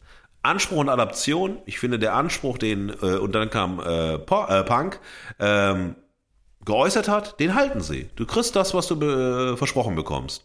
Punkt. Ob du es magst oder nicht, ob du es teilweise mal scheißegal. Es ist genau das, was es sein soll und nichts anderes. Ähm, Adaption zeigt Adaption ohne Anspruch. Der Anspruch ist die Adaption. Die Adaption wird ganz schlecht gelöst, ganz, ganz schlecht umgesetzt. Äh, auch Jimmy Fallon, ich meine, das ist eine, auch wenn er gescriptet bekommt, wenn er ein Team hat und ja, so weiter, das ist eine Moderationskanone. Das ist jemand, der ist spontan, der haut hin, ob man. Ich mag das auch nicht, aber der ist halt ein Profi. Ja. Die Kaulitz-Brüder sind keine Profis in der Hinsicht und sollten sowas auch nicht oft mehr machen. Unmittelbarkeit und Unentschlossenheit. Ja, und dann kam Punk, ist unmittelbar. Es ist pur, es ist da. Ähm, es macht keinen Metakontext auf, es macht keine Rahmung auf, es macht keine Synthetisierung auf. Es ist da. Das mag man, das mag man nicht. Es ist unmittelbar. Und zu dieser Unmittelbarkeit gibt es keine, äh, keine Hand, die dich reinführt. Niemand, der dir was erklärt. Take it or leave it. Unmittelbarkeit macht absoluten Sinn und finde ich auch ähm, total wichtig weil es das sozusagen Produktionsprinzip ist. Unentschlossenheit ist das, was ähm, jetzt mein Jam macht, äh, weil diese Adaption nur Adaption ist und man nicht genau weiß, wie kriegt man es nach Deutschland übersetzt, wie kriegt man äh, so ein ähm, Formathandel, der davon lebt der Großteil die Medienbranche von internationalem und transnationalem äh, Formathandel äh, in jeder Sparte. Das ist auch vollkommen in Ordnung. Ich meine, wir haben, also ich bin ja die hard immer noch Stromberg-Fan. Wir haben Stromberg bekommen durch mhm. The Office und mhm. da gibt's tausend mhm. andere, also name it und auch Showformate und auch äh, alles ist super. Ich meine, ist doch äh, wunderbar. Man sieht was Tolles, und man sieht was, wo man denkt, das könnte funktionieren. Man nimmt es und verändert es. Aber Jerks. das ist das Prinzip, dass ich halt Jerks, Jerks ja, ja. Jerks, wundervoll, ja. ähm, und da oder äh, auch bei Inti Ultimate haben ja, äh, vor, ja. Also, ne, Vorlagen und so weiter. Also all das ist, finde ich, spannend. Aber äh, wenn du halt professionell Medien produzierst, muss die Entschlossenheit da sein. Unentschlossenheit ist ähm, der Dolchstoß, am Anfang. Ja. Der Deutsche, ja, und das ist sofort, du bist am, sofort am Anfang zu Ende. Und das sage ich mal. Ich meine, du schaust dir eine Folge an und du weißt, du musst nie wieder eine sehen, weil das ist sozusagen schon die eigene Beerdigung in der Begeisterung für etwas, wo niemand weiß, warum er begeistert ist. Und mich würde interessieren, wie viel Honorar die Leute bekommen, damit die sich da hinstellen und so tun, als ob sie begeistert wären, weil ich glaube, alle Kandidatinnen finden die Show genauso scheiße, wie wir die finden, kriegen aber ein Gehalt und wahrscheinlich einen schönen Smoothie. Äh, oder äh, einen Mixtape von Bill und Tom, ganz großartig. Musik, Liebe und Kameraspiele, ja, und dann kam Punk, muss man nicht lange erklären. Das ist die pure Liebe zum Punk und Hardcore, aber auch in einer kritischen Haltung mal, auch in einer ähm, transformativen Haltung. Aber es ist Liebe da. Ich spüre das. Also da sind nur Menschen da, die diese Musik oder auch diese Szene äh, schätzen, daherkommen, die einfach eine große Bedeutung hat. Kameraspiele, alles für die Kamera. Ja, äh, das ist genau das Prinzip. Also es geht im Endeffekt, wie kommen wir besonders lustig, besonders sympathisch, besonders cool, besonders sonst wie rüber. Es geht im Endeffekt nur um Selbstpräsentation, Selbstinszenierung. Und das Spiel mit der Kamera und das Lustige ist, und das finde ich halt wahnsinnig bemerkenswert. Und insofern ist das vielleicht für ähm, Reaction-Videos eine Anregung, liebe Fugis, wenn ihr sowas macht. Denn diese Medienprofis, also sind sechs Medienprofis, die da äh, stehen, zwei Moderatorinnen und zwei Dinge, ähm, die haben ihre komplette Professionalität verloren, wenn sie auf die Bühne getreten sind. Niemand ist professionell, niemand ist irgendwie klar in dem, was man tut. Man will dann professionell wirken und scheitert komplett daran. Und das von Profis finde ich wahnsinnig beeindruckend.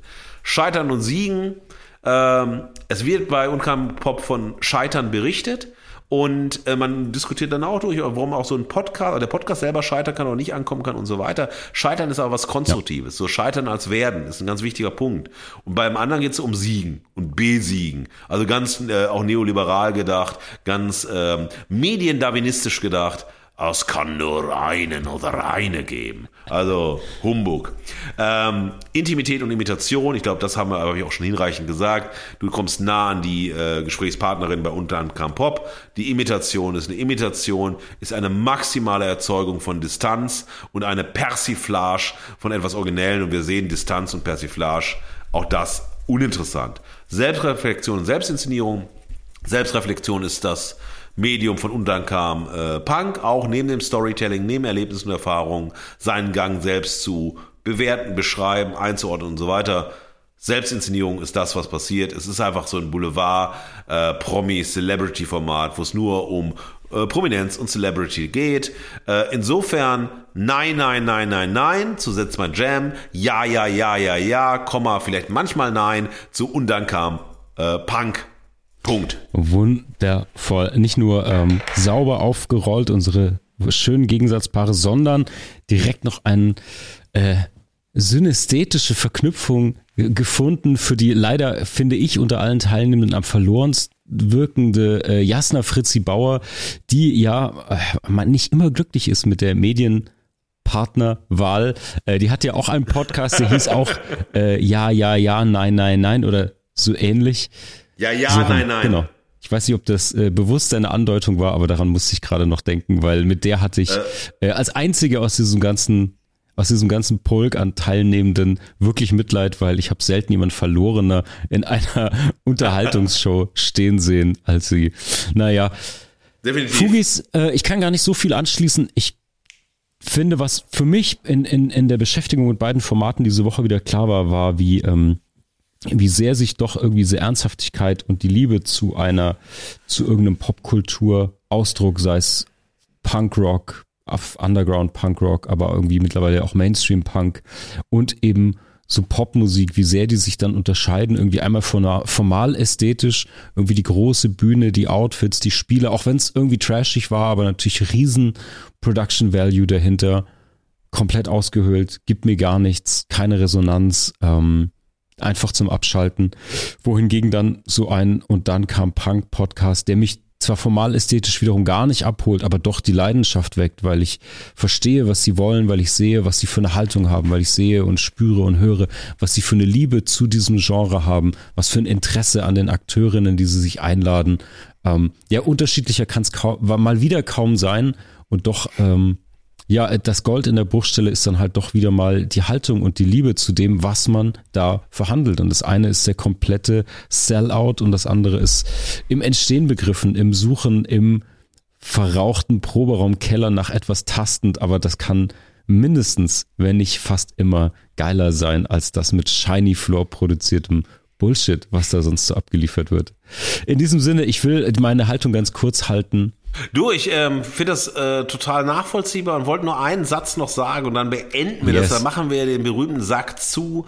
Seid keine zynischen MedienfickerInnen, sondern seid immer one from the heart. Oh, yes. Dazu bleibt mir nicht zu sagen, liebe Fugis, liebe Punk-Rockerinnen, liebe Tokyo Hotel Fans, schreibt uns eure Haltung, schreibt uns eure Verehrung, eure Verachtung. Bald ist wieder eine Veto-Folge fällig. Ihr wisst, ihr könnt uns E-Mails, DMs oder Sprachnachrichten schicken. Wir sind gespannt auf eure Meinungen und Haltungen zu dem, was wir hier vorschlagen als Haltung. In diesem Sinne, was sagt Markus sonst immer so sinnvoll?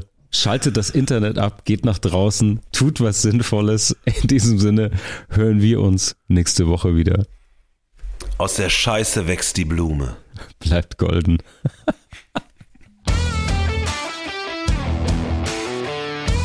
Das war Fugengold für diese Woche. Mehr Haltung zur Gegenwart findet ihr auf fugengold.de und überall, wo es Podcasts gibt. Schenkt uns eure Verehrung und gebt uns eure Verachtung. Jetzt Fugengold abonnieren und keine Folge mehr verpassen. Fugengold wird produziert vom Sweet Spot Studio. Redaktion und Moderation Markus S. Kleiner und Marc T. Süß. Sprecherin Sam Stokes.